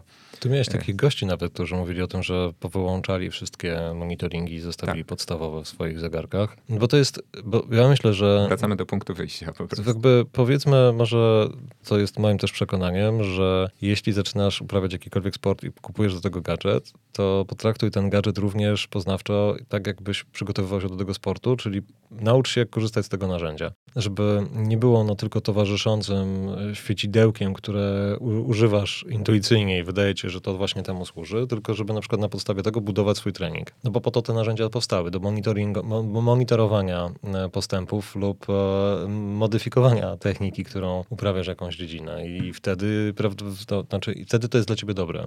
E, jeśli robisz to po to, żeby się porównywać z innymi, to na dzień dobry możesz sobie odpowiedzieć na pytanie, nawet jeśli nie, nie, nie przegrywasz w tych relacjach z innymi osobami, to jak długo utrzymasz podium i co będzie potem? Mhm. To jest jedno z moich ulubionych pytań w ogóle zawodowych. Co będzie potem? Co się będzie potem działo? No właśnie, co, co będzie potem? Co będzie po biegu ultra jeżeli na taki się zapiszemy, będzie na pewno ból nóg, będzie schodzenie po schodach bokiem i kilka jeszcze i, i, momenty chwały przy ekspresie do kawy w biurze, gdy będziemy kolegom opowiadać o swoich ekstremalnych przeżyciach. I w tym kontekście jeszcze ostatnie pytanie przed przerwą, które chciałem ci zadać, bo wyjaśniłeś e, trochę wspólnie, może nawet wyjaśniliśmy, skąd ta potrzeba rywalizacji może pochodzić, bo jednoznacznie na to sobie nie odpowiemy. Natomiast mnie jeszcze bardziej czasami zastanawia, e, skąd może może pochodzić e, chęć takiego trochę biegania ekstremalnego w wydaniu amatorów, które ma w sobie taki wyraźny pierwiastek trochę autodestrukcyjny, no bo jest taki trend, można mhm. zauważyć e, na pewno wzrost popularności takich biegów e, górskich, bardzo długich. Zresztą w ogóle taka jest narracja. Wiele tych festiwali, chociażby powiedziałeś o Łemko, rzadko takie festiwale reklamują się biegiem na 20 czy 15 kilometrów, zazwyczaj najbardziej prestiżowym i tym, który jest na sztandarach, jest jakaś setka tak. 150, czy nawet jeszcze bardziej hardkorowe rzeczy. I wiele osób, e, które tak naprawdę sportowo są średnio przygotowane na takie wyzwania, właśnie funduje sobie taki bieg, już nawet nie w charakterze e, jakiejś tam takiej rywalizacji o czas, tylko rywalizacji o ukończenie i takiej próby charakteru. E, dlaczego to się robi takie masowe i takie popularne? Czy te motywacje są takie same jak w przypadku rywalizacji, czy tu jednak inny czynnik jakiś działa? Wiesz co, znowu musielibyśmy zrobić jakieś porządne badanie, które pozwoliłoby nam na to, żeby sięgnąć do tego, czym się motywują, jakie mają myśli osoby uczestniczące w tego typu wydarzeniach. No, spekulacje tutaj, one niosą ze sobą zawsze ryzyko, że albo trochę zestygmatyzujemy jakąś grupę, albo pominiemy jakąś motywację i stracimy na tym wiarygodność. Jest kilka takich komunikatów, o których wiemy, to znaczy wiemy o tym, że uatrakcyjniło pewne dziedziny sportu ten czas pandemiczny, który spowodował, że ludzie zaczęli korzystać inaczej z outdooru, inaczej korzystać z aktywności na świeżym powietrzu. E, no chociażby nie można było grać w padla, e, dobrze pamiętam, tak. E, czy squasha, ale można było pójść pobiegać, wyjść na zewnątrz. No chociaż był ten moment, kiedy można było biegać tylko w maseczkach, to też pamiętam, że było dosyć mocno komentowane, na ile to jest niebezpieczne na przykład dla układu krążenia. Nie? Jakkolwiek e, ci, którzy o tym mówili, wiedzieli o tym, o czym mówią.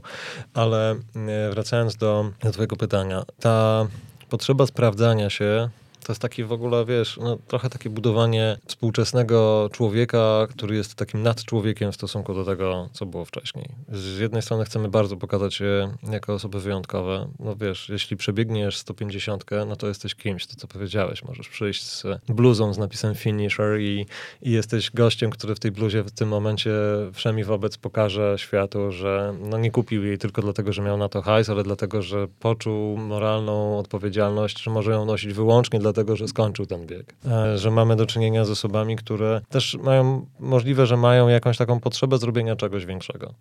I ja to szanuję. Wiesz, jest, jest taki moment, kiedy człowiek sobie zdaje sprawę. Pamiętam, jak rozmawialiśmy, mieliśmy takie przegadanie e, przed tym nagraniem dotyczące różnych grup zawodowych, dlaczego ludzie mm, decydują się na pewnym etapie właśnie, żeby pójść w tą bańkę sportową. Ja rozumiem, że możesz się obudzić w pewnym wieku, w pewnym momencie zawodowym, w którym udało ci się osiągnąć coś w twojej dziedzinie, ale myślisz sobie, ok, co była może ta easy way, to może to było to prostsze, co mi mogło wyjść, mimo tego, że było ciężką pracą, ale nie czuję w tym wielkiego osiągnięcia, potrzebuję czegoś więcej. I pojawiają się pomysły na to, żeby robić rzeczy w cudzysłowie wyjątkowe. Są osoby, które pójdą w szybownictwo, pójdą w strzelanie, w strzelanie dynamiczne. Jak Są też takie, które kupią kabrioleta, tak? Są też takie, które pójdą, ka kupią kabrioleta i pojadą nim na podwójnego, soczystego burgera do jakiejś knajpy. Nie? I, I to będzie ich mm, spełnianie potrzeb i taki mini własny KPI e, sukcesu ale do pewnej grupy myślę, że podejdźmy z dużym szacunkiem i też taką trochę troską, że nie każdy, nie każdy challenge będzie na tym etapie dobry. No, może jednak warto. Ja jestem umiarkowanym człowiekiem drogi środka, czyli jeśli, jeśli ktoś ma pomysł na to, żeby polecieć 150, fajnie, no to spróbuj coś krótszego i zobacz, jak to smakuje, bo może, może tam już będzie ciężko. Pewnie będzie. No właśnie, żeby tak nie było, że stygmatyzujemy tutaj e, jakiekolwiek grupy, robimy teraz krótką przerwę, a ja idę do szafy i pokażę Andrzejowi swoje bluzy z napisem Finisher. Zostańcie z nami. Partnerem dzisiejszego odcinka jest Hipoxico Polska, lider w dziedzinie treningu hipoksyjnego. Hipoxico Polska oferuje generatory i namioty hipoksyjne oraz akcesoria do treningu hipoksyjnego, które pomagają sportowcom na każdym poziomie wytrenowania poprawić wydolność organizmu i osiągnąć lepsze wyniki sportowe. Dzięki specjalistycznej wiedzy i wysokiej jakości sprzętu, marka Hipoxico zyskała uznanie wśród wielu profesjonalnych sportowców oraz trenerów na całym świecie. Jeśli więc szukasz najlepszych narzędzi do osiągnięcia swoich celów sportowych, chciałbyś przesunąć granice swoich możliwości wydolnościowych, ustanowić nowy rekord, to warto zwrócić uwagę na ofertę Hipoxico Polska. Szczegóły znajdziecie na stronie www.hipoxico.com.pl lub na profilach Hipoxico Polska w mediach społecznościowych. Wracamy po przerwie. Przyznaj Andrzej, że najbardziej podobała ci się ta bluza z maratonu w Nowym Jorku. Też ją bardzo lubię. Tam te wszystkie mosty rozrysowane. Jestem pełen podziwu. Wszystkie bluzy są niestety takiego rozmiaru, że nie byłbym w stanie ich na siebie wcisnąć. Ale najbardziej podoba mi się to, że mówisz o szafie, a to jest e, cała gablota za szkłem, bluz z datą. Modlitewnik cały. Cały. Ołtarzyk. Tak. Wielki, wielki Hall of Fame. Nie, no oczywiście, słuchajcie, e, jestem gościem bardzo skromnego biegacza i jest to wielki zaszczyt że mogę w takim podcaście wystąpić. E, a jako, że siedzimy tutaj jako biegacze i podcasterzy, no to porozmawiajmy sobie. Biegacz i podcasterzy. No.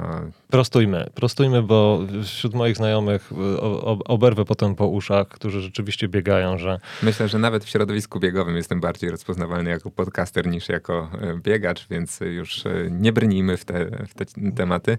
W każdym razie mm, ja słucham wielu podcastów, z czym mhm. zdradziłem się między innymi właśnie mm, twojego, natomiast e, ostatnio wpadł mi w ucho podcast e, chyba żurnalisty, w którym mhm. gościem był znany dziennikarz e, pan Tomasz Lis. Pan Tomasz Lis e, aktualnie chyba promuje książkę, bo w wielu mediach się pokazuje. Zresztą notabene a propos majorsów i, i tej bluzy z panem Tomaszem Lisem stałem w jednej kolejce do odprawy w drodze na maraton mhm. w Londynie mhm. swego czasu. Zamieniliśmy kilka słów. Zdaję sobie sprawę z tego, że pan Tomasz jako dziennikarz zajmujący się polityką no, budzi na pewno teraz wśród słuchaczy słuchaczy też e, skrajne emocje, bo im bliżej szczególnie wyborów, tym te tematy są mocniejsze. Ja przyznam się szczerze, że nie znam się na polityce, jestem abnegatem, jeżeli chodzi o, e, o ten temat, więc nie będę się pogrążał i nie będę dalej brnął, ale na pewno e, pana Tomasza można uznać za osobę z dużym kapitałem intelektualnym, chociażby ze względu na to, że swego czasu był chyba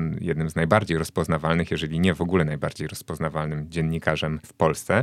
No i zaskoczył mnie w tym podcaście u żurnalisty, odpowiadając na jedno pytanie. Pytanie brzmiało, co było jego największym błędem w związkach małżeńskich. Mhm. I w ogóle bez słowa zawahania pan Tomasz odpowiedział, że e, jego błędem było to, że za dużo biegał i że były okresy takie, gdzie wszystko, włącznie z jedzeniem, podporządkowywał bieganiu, co miało negatywny wpływ również na budowanie jego relacji.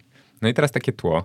E, pan Tomasz nie jest jakimś wyczynowym biegaczem, czego się na pewno domyślacie. Jest to hobbysta. Jego wyniki są raczej takie, nawet no przeciętne bym powiedział, jak na sport y, amatorski. No i jak to się dzieje, że tak rozsądny facet, facet, który na pewno ten kapitał właśnie, o którym mówiłem, intelektualny posiada, y, potrafi tak się pogubić, jeżeli chodzi o priorytety, no bo domyślam się, że takich panów Tomaszów, którzy właśnie przedkładają swój amatorski sport, swoje hobby nad rzeczy często dużo ważniejsze, typu praca, typu rodzina, e, jest więcej. Prawdopodobnie też właśnie patrzysz na jednego z nich, więc jak ten mechanizm działa? Na pewno panu redaktorowi Lizowi damy spokój z różnych względów. Ja w ogóle z założenia nie komentuję osób z sceny publicznej. Ja, tak, tak, nie, nie, chodzi, nie, nie chodzi o case study był... pana Tomasza, tylko... Tak, tak, tak, jasne. Mam tego absolutną świadomość. Jest na pewno charakterystycznym e, dziennikarzem i, i może budzić różnego rodzaju mieszane uczucia. Mm, ja tego odcinka u żurnalisty nie miałem okazji mm, wysłuchać. On tam kilka dni temu wyszedł też.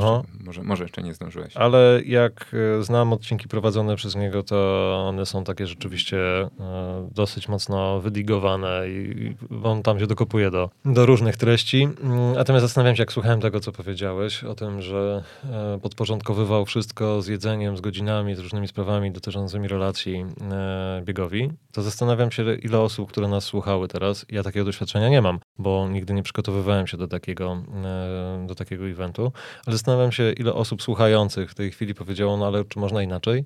To jest, wiesz, czy, czy można inaczej się przygotowywać? To jest moje pytanie też do ciebie, jako do osoby doświadczonej. Wiesz, wydaje mi się, że bieganie jest też specyficznym rodzajem tego hobby, bo o ile w przypadku, kiedy, nie wiem, e, wkręcisz się mocno w dyscyplinę sportu taką niewytrzymałościową, nie wiem, jakoś bardziej techniczną, mhm. na przykład y, darty weźmy, tak?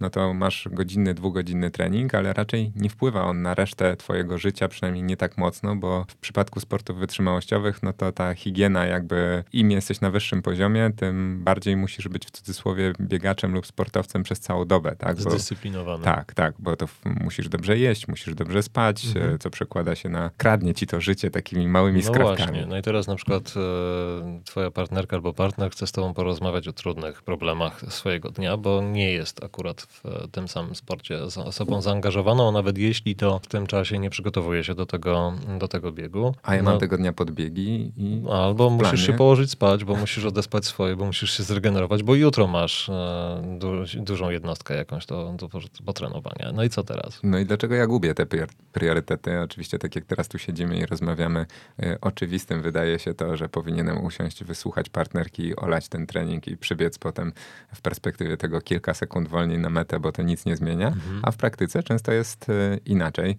No bo czasami kilka sekund, rozumiem, na kilometrze będzie stanowiło o tym, czy będziesz uważał, że ten bieg był udany, czy nie był udany. Tak, no. tak sobie hipotetyzuję też z rozmów ze znajomymi, którzy na pewno, jeden, na pewno jeden trening aż tak mocno na to nie wpłynie, tak? Ale też jest kwestia takiej furtki, którą Aha. sobie robisz, robiąc jeden wyjątek, że będziesz go robił częściej i wtedy to już wygląda trochę inaczej. Niektórzy na przykład boją się otworzyć sobie taką furtkę, żeby zejść z trasy w dniu, kiedy nie mają e, okay. dobrej dyspozycji na maratonie, tylko dlatego, że wiedzą, że jak raz to zrobią, to, to potem, to potem będą mieli tą pokusę dużo mocniejszą na kolejnych Rozumiem. biegach. Rozumiem. No to zobacz, to znowu jest takie działanie przeciw, nie, niezachowawcze, nie? Czyli podejmujesz, oczywiście, że masz to wpisane w strategii, no ale twoje ciało ci coś mówi, a ty mówisz nie ja będę tutaj rządził. No to takie pytanie w takim razie. To wyobraźmy sobie, że mamy mm, dokładnie ten sam set zdarzeń, tylko że akurat w tym roku teraz czujesz, że jesteś na granicy życiówki i że jesteś w stanie, masz absolutnie szczytową formę swojego życia. Że to jest najlepszy rok biegowy i jest ten bieg, którym chciałbyś przebiec. Muszę bardzo wysilić wyobraźnię z aktualną formą, ale dobra, Zak- robię no to, to wiesz, no to część osób się zaloguje do przeszłości, część będzie mówiła, że to jeszcze jest przed nimi. Ja no, ale lata, no. za, załóżmy, że tak jest, e, no i że ostatnie trzy miesiące zainwestowałeś w to, żeby się przygotować do biegu, który masz za ile? Dwa tygodnie na przykład? Mhm. Mhm. No i Na ile to będzie wpływało na twoje relacje, na ile to będzie wpływało na repriorytetyzację twoich e, celów? Ja hipotetycznie powiedziałbym, że pewnie mocno. Mocno, mocno i to wiesz, nie mówię to tylko przez pryzmat swoich doświadczeń, bo wielokrotnie rozmawiałem z kolegami, którzy też jakby jasno twierdzą, że tydzień przed takimi zawodami, do których przygotowują się przed pół roku, są absolutnie toksycznymi partnerami mm -hmm. i e, toksycznymi osobami w e, relacji, chodzą podminowani, chodzą po prostu, wiesz, mają bardzo krótki ląd i, i, to nie wpływa na pewno dobrze. No dobra, no to idziemy krok dalej. No to teraz trochę sobie rysujemy taki, rysujemy sobie taki profil osoby trenującej, no powiedzmy niezawodowo, ale wyczynowo, mocno, przygotowującej się do dobrych wyników. No i mamy obok osobę, która jest amatorem, ale daje radę, ma na tyle mocną psychę, że niezależnie od tych wyników przebiegnie amatorsko dystans maratoński. Mhm. To, że tak powiem, nie każda osoba z ulicy jest w stanie to zrobić. Ja nie jestem w stanie powiedzieć, czy ja byłbym w stanie. Prawdopodobnie nie byłbym w stanie na tym etapie nawet się zbliżyć. Mhm. No to e, co teraz? Czy jeśli popatrzymy na człowieka, który jest super amatorem, super amatorem w rozumieniu nie jest e, człowiekiem po AWF-ie kończącym e, od szkoły podstawowej lekkoatletyczne, lekkoatletyczne szkoły, nie, nie, nie wgrany w trenowanie od najwcześniejszych lat, tylko zaczyna, zaczyna trenować, jak często się zdarza, na przykład po 30 albo i później, e, osiągając jakieś tam swoje wyniki. No i dla tej osoby to też może być życiówka to też może być doświadczenie. Kurczę, ja jestem takim w cudzysłowie możemy powiedzieć, zostawmy tego Tomasza Lisa na boku, nie? żeby nie, nie poszło, że to w jego stronę. Jestem sobie jakimś tam e, klepiącym w asfalt butami e, fightłapą, który, który ma tą swoją taką, nie, nie do końca do pochwalenia się cyfrę, ale kończy jako osoba, która finiszuje, która dobiega do mety. I czuję, że to jest ten rok, w którym złamie czwórkę. Mhm. No, uśmiechnąłeś się od razu, nie? Jakby, o, co, o co mi chodzi? Chodzi o to, że to dla tej osoby może być to osiągnięcie, o którym marzy. I rzeczywiście mindset może być bardzo podobny. Podporządkowuje tym magicznym czterem godzinom bardzo dużo rzeczy w swoim życiu. Tak, ja absolutnie się z tym zgadzam i totalnie tego nie oceniam. Wydaje mi się, że e, przykładanie wagi do bezwzględnych cyferek w mhm. sporcie mhm. amatorskim jest kompletnie bez sensu, mhm. bo chodzi tylko właśnie o to, jaki postęp się robi i jak się rozwija, a nie czy to jest czwórka, trójka czy, czy piątka. Tak? A teraz zobacz, e, w, czyli wchodzimy w definicję tego, że jest coś, co nazywamy sportem amatorskim, ale ten sport amatorski niezwykle mocno zaromansował z zawodowym. To znaczy idealizuje się w amatorskim e, sporcie osiągi, które byłyby bliższe zawodowcom niż osobom, które, do których mamy łagodność i wyrozumiałość, że naprawdę zaczynają albo że mają prawo nie być super szybkie. To dlaczego my, amatorzy, chcemy właśnie żyć jak zawodowcy i chcemy sobie taki reżim narzucać i gubimy te priorytety tak wprost? Zawsze mieliśmy idoli. Jak popatrzymy na... Ja całkiem niedawno rozmawiałem z takim e, młodym człowiekiem w, w radiu e, u siebie, e, który opowiadał o tym, że jego marzeniem było grać w NBA. A jest po prostu dobrym koszykarzem w swojej grupie wiekowej grającą w grupie znajomych. Jakby to też się gdzieś tam kończy.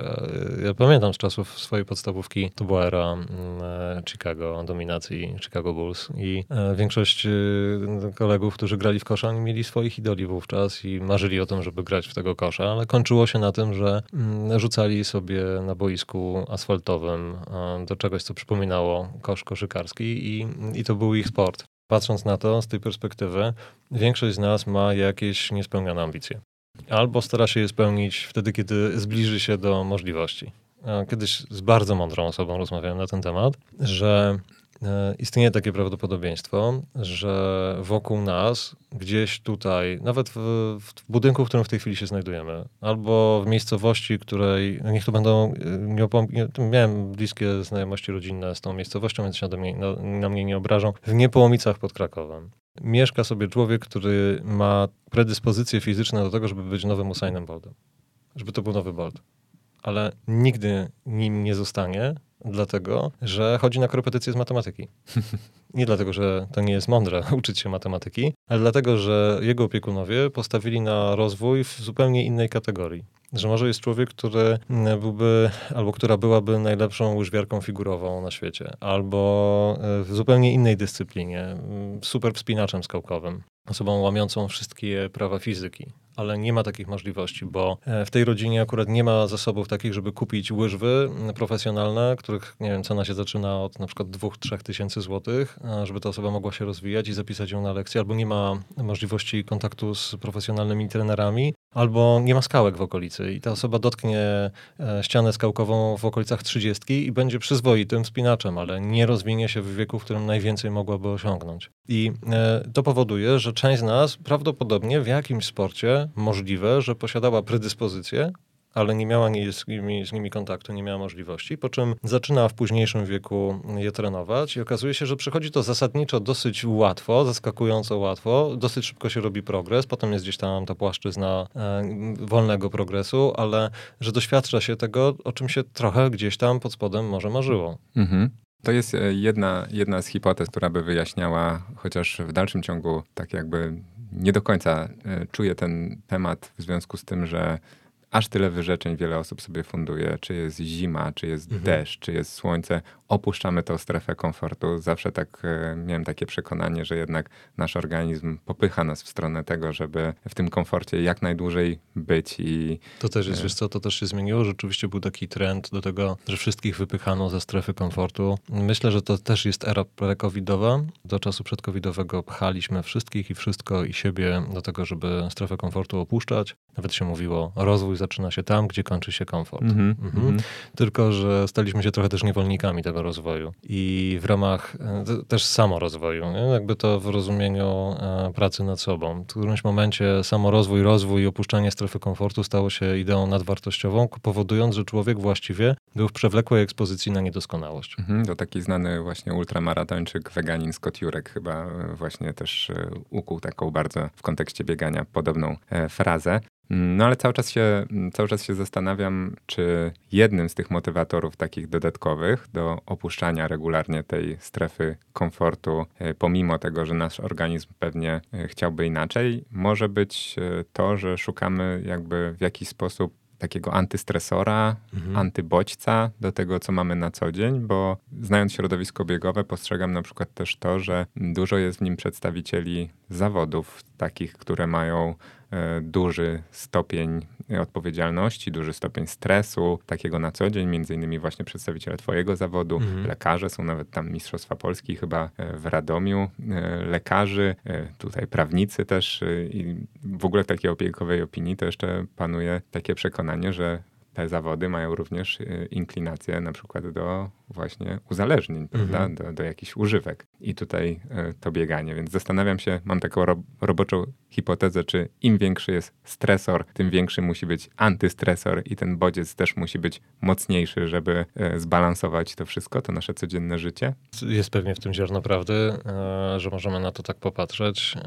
Ja nie generalizowałbym, że wszyscy lekarze, prawnicy, służby mundurowe mm, to są osoby, które muszą rozładowywać trudne emocje poprzez jakieś sposoby ich regulowania. To Niewątpliwie są zawody z dużymi obciążeniami, ale tych zawodów jest całkiem sporo. Jeśli jesteś kierowcą zawodowym jeżdżącym w transporcie miejskim, prawdopodobnie doświadczeń stresujących masz na co dzień też bardzo dużo. Nie wiemy o tym, ponieważ nie, nie prowadzimy autobusu z pasażerami, nie jeździmy tramwajem, mm, nie jesteśmy taksówkarzami i mamy tylko takie dosyć oględne spojrzenie na, na, na, na tą grupę zawodową, więc nie wiemy tego. Mm, ja myśląc o swojej grupie zawodowej mogę powiedzieć, że rzeczywiście w badaniach e, typu diagnoza społeczna służby mundurowe y, i osoby takie jak lekarze, czy wysoko, wysoko wykwalifikowane w wąskich zakresach mm, zawodowych, zawody tak zwanego zaufania publicznego, to są grupy ludzi, którzy rzeczywiście mieszczą się w grupach ryzyka uzależnień, w tym uzależnienia od alkoholu i wiąże się to między innymi z potrzebą regulowania emocji dodatkowo jakąś substancją. Na przykład takiego zdarzenia typu ktoś wraca po pracy w bardzo trudnym stanie emocjonalnym i pojawia się jakieś takie połączenie tego złego samopoczucia na przykład z szklanką whisky albo z jakimś piwem, albo z próbą jakiegoś innego sposobu na mm, zmniejszenie dyskomfortu. To nie znaczy, że wszyscy lekarze to robią, to nie znaczy, że nie lekarze tak nie robią. To znaczy, że w ogóle my sobie funkcjonujemy w takim świecie, w którym e, szukanie tym nurcie samoleczenia się najprostszych sposobów na uzyskanie ulgi jest dosyć naturalne, chociaż bywa niebezpieczne. I tutaj nie tylko bieganie, tutaj w ogóle jakikolwiek e, intensywny rodzaj sportu e, może przyjść też w cudzysłowie na pomoc. To znaczy, jeśli używasz trenowania, m, mm, trenujesz po to, żeby czu nie czuć dyskomfortu, to może podobnie jak do innych potencjalnych nałogów, może się okazać, że stanie się to twoim jedynym nie tyle głównym, ale jedynym narzędziem, którego będziesz e, używał, z którego będziesz korzystał, żeby poczuć się lepiej albo nie czuć się źle. I to jest zła sytuacja. Jeśli jest coś jedynym narzędziem, grawituje to w ten sposób, że zaczynasz robić coś częściej, najczęściej, potem jest to twoje główne narzędzie, a w końcu może stać się jedynym, to zastanówmy się, co się stanie, gdy doznasz kontuzji.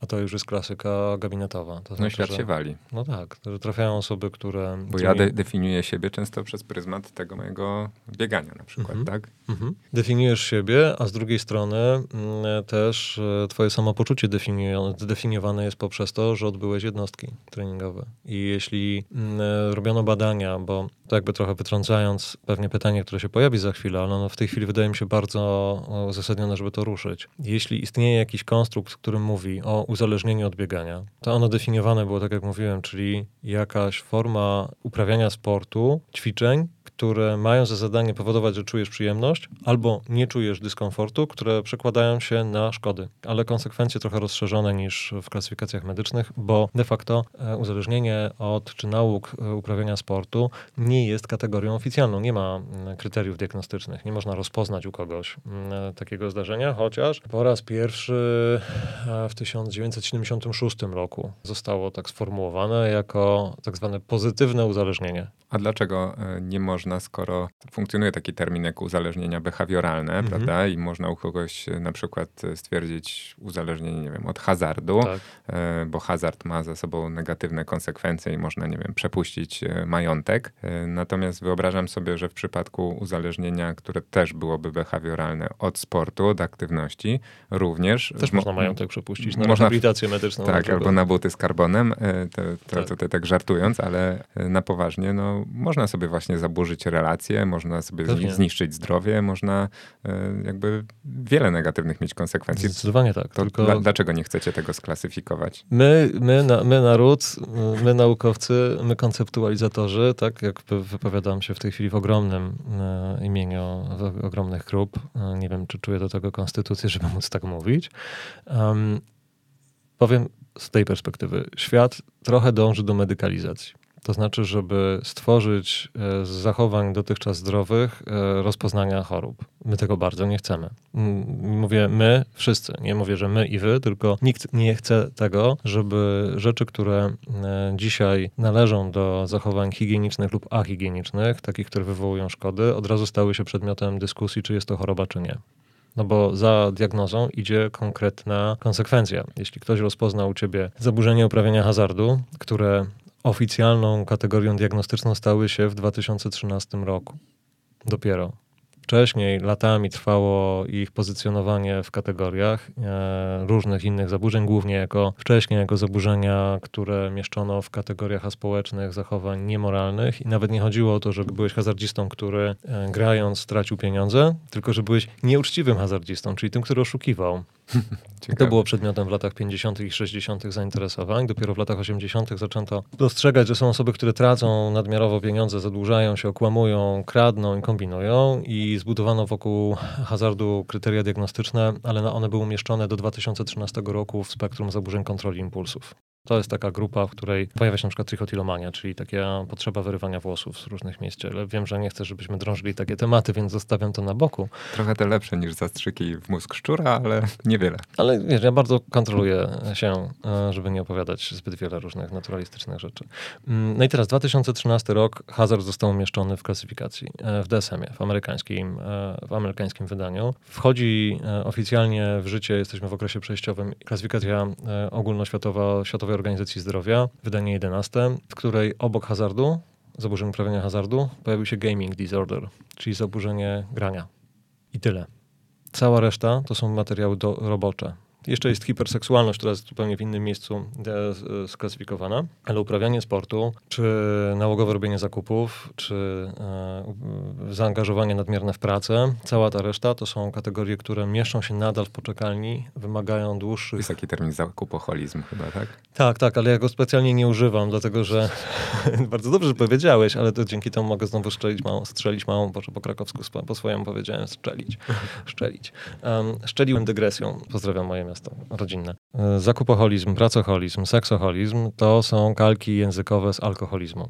A alkoholizm wynika z tego, że mówimy o alkoholu, czyli o substancji, która posiada grupę alkoholową w strukturze chemicznej. I ponieważ kiedyś nie miano, nikt nie miał pomysłu na to, jak skonceptualizować te diagnostycznie te osoby, które e, wydają krocie na zakupy i właściwie wykonują zakup za zakupem, nawet nie rozpakowując e, pudełek z rzeczami świeżo kupionymi, to stwierdzono, że to jest bardzo podobne do alkoholizmu, czyli w cudzysłowie ówcześnie postrzeganego kompulsywne, nerwicowe wykonywanie pewnych czynności. W związku z tym stwierdzono, stwierdzono, że przypisze, przypisze się te same kryteria, które były do uzależnienia od alkoholu, podmieniając słowo alkohol zakupami, albo pracą, albo seksem i to się będzie kleiło. To tak trochę z bezradności. Moglibyśmy to samo zrobić ze sportem, nie, powiedzieć nie, o sportoholizmie. bardziej profesjonalni. Biegoholizm. Właśnie biegoholizm, bieganizm nawet kiedyś coś takiego o, wow. jak ktoś powiedział, ale e, Ortobieganizm. bądźmy profesjonalni. Ja to nazwę zaburzona relacja ze sportem. Lepiej? Piękne, bardzo piękne. Jeśli można mieć relację z czymś, co nie jest podmiotem, ale nie, widzę, że idziemy tutaj coraz głębiej. Ja, to co... była kalka z zaburzonej relacji z jedzeniem. Tak? Zaburzona relacja z jedzeniem. E, wiesz co, patrząc na to, kiedy w ogóle Glasser w 76 roku powiedział po raz pierwszy o tym, czym jest mm, nauk biegania, e, właściwie nie, nawet nie tyle biegania, sorry, bo ja cały czas o tym bieganiu, bo jesteśmy w takim e, settingu biegowym, ale o samym bieganiu pewnie znajdziecie sporo publikacji, które są popularne naukowe. W tym, co mnie najbardziej interesuje, to interesują mnie publikacje naukowe, które wiążą się z jakąś myślą badawczą, gdzie tworzono, próbowano w jakiejś modelu metodologii prawidłowej konstrukcji badań e, dowiedzieć się czegoś więcej. Tam badano grupy E, osób ćwiczących. W ogóle stwierdzono, że sport i ćwiczenia są taką nadkategorią. To trochę tak, jakbyśmy patrzyli znowu na ten hazard. Jeśli popatrzysz na hazard i mówisz o hazardzistach, to obok w tym nadzbiorze masz osoby grające w zdrabki, zakładające się bukmachersko, grające na giełdzie papierów wartościowych i grające w pokera, czy na ulicy zakładające się grając w trzy karty. Natomiast tutaj ma, ma, patrzymy na, na, na pewien taki właśnie nadzbiór, jakim przy bieganiu moglibyśmy e, wyjąć, który łączy to z innymi dyscyplinami, na przykład z kolarstwem, czyli e, ćwiczenie e, ćwiczenia, ćwiczenia fizyczne. I Glasser w 1976 roku wyłonił je jako nauk ćwiczeń fizycznych, jako pozytywny nauk. To jest bardzo ciekawe, że to był pierwszy raz, jak próbowano to skonceptualizować jako pozytywne uzależnienie, bo, uwaga, na drugiej stronie jest negatywne uzależnienie od substancji. Już było wiadomo, że substancje są super niedobre, że e, alkoholowe, nikotynowe, kokainowe, heroinowe i tak dalej uzależnienia zabijają. W związku z tym stwierdzono, że sport może być tą pozytywną alternatywą zabawne. Zwłaszcza w kontekście tego, że jakbym tak e, miał się zastanowić, to chyba bym wskazał, że jednak najwięcej osób uzależnionych od sportu to jest taka grupa fitness siłowniana, mhm. bo to jeszcze dodatkowo przekłada się na jakby budowę swojej sylwetki, tak? I to jest taki dodatkowy jakiś aspekt, coś co widać, tak? Jak przestajesz ćwiczyć, to, to tu ci spada, tam ci ten mhm. i to jeszcze bardziej może być e, stresujące jakoś tam dla takich osób i to łatwiej wejść w taką zaburzoną relację, wydaje mi się, z, z tego względu. Zmierzamy powoli do końca naszej rozmowy, dlatego chciałem się zapytać jeszcze o taki konkret, e, bo jeżeli rozmawiamy sobie o tym, że to uzależnienie nie jest jakoś tam sklasyfikowane, ale mm, coś jest na rzeczy, to w jaki sposób zrobić jakąś taką e, autodiagnozę, która pozwoli nam sprawdzić, czy warto się zastanowić e, w tym kontekście, czy, czy to mhm. jest dla nas w pełni ok, czy my nad tym wszystkim panujemy, a może w kontekście tego, co powiedziałeś, pozytywnego nałogu, wcale nie ma nic złego w tym, że nad tym ktoś nie panuje. No to, no, to nasz, nasze kończenie będzie trwało trochę, tak coś czuję.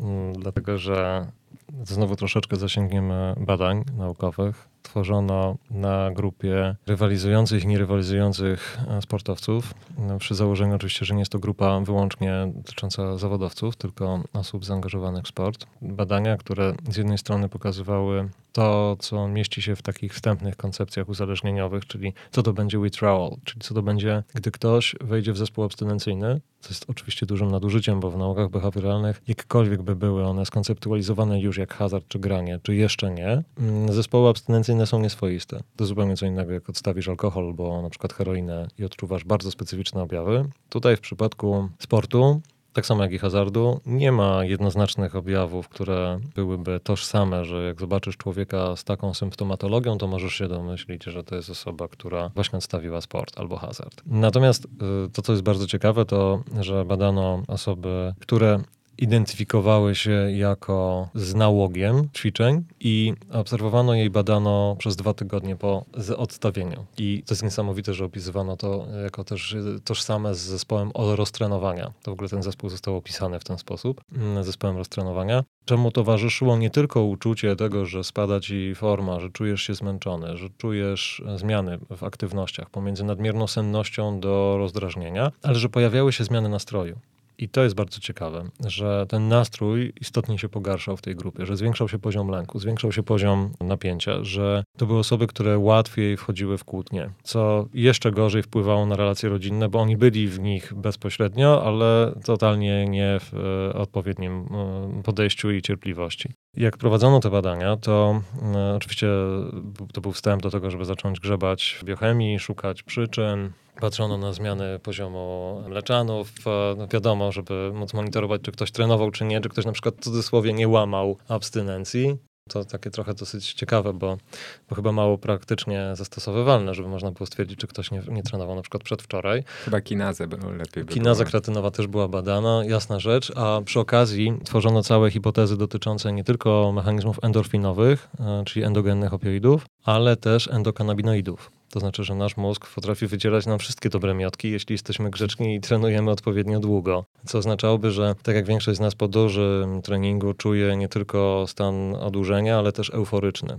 I połączenie tych dwóch e, mechanizmów e, łączy się na bardzo dużą przyjemność po intensywnej jednostce treningowej. Poza tym, że większość ludzi mówi, że podobno na mecie, ja nie wiem, nigdy nie doznałem tego e, doświadczenia, po prostu pada na ziemię i myśli o tym, że to już nareszcie to wszystko. Nie wiem, ty mi powiedz, jak to jest. W każdym razie, jeśli popatrzymy na to, co mogłoby być profilaktyczne dla osób dzisiaj zadających sobie pytanie, czy wasze uprawianie sportu jest bezpieczne, czy jest zdrowe, to ja miałbym jedno proste pytanie co będzie dalej, jeśli przestaniecie to robić?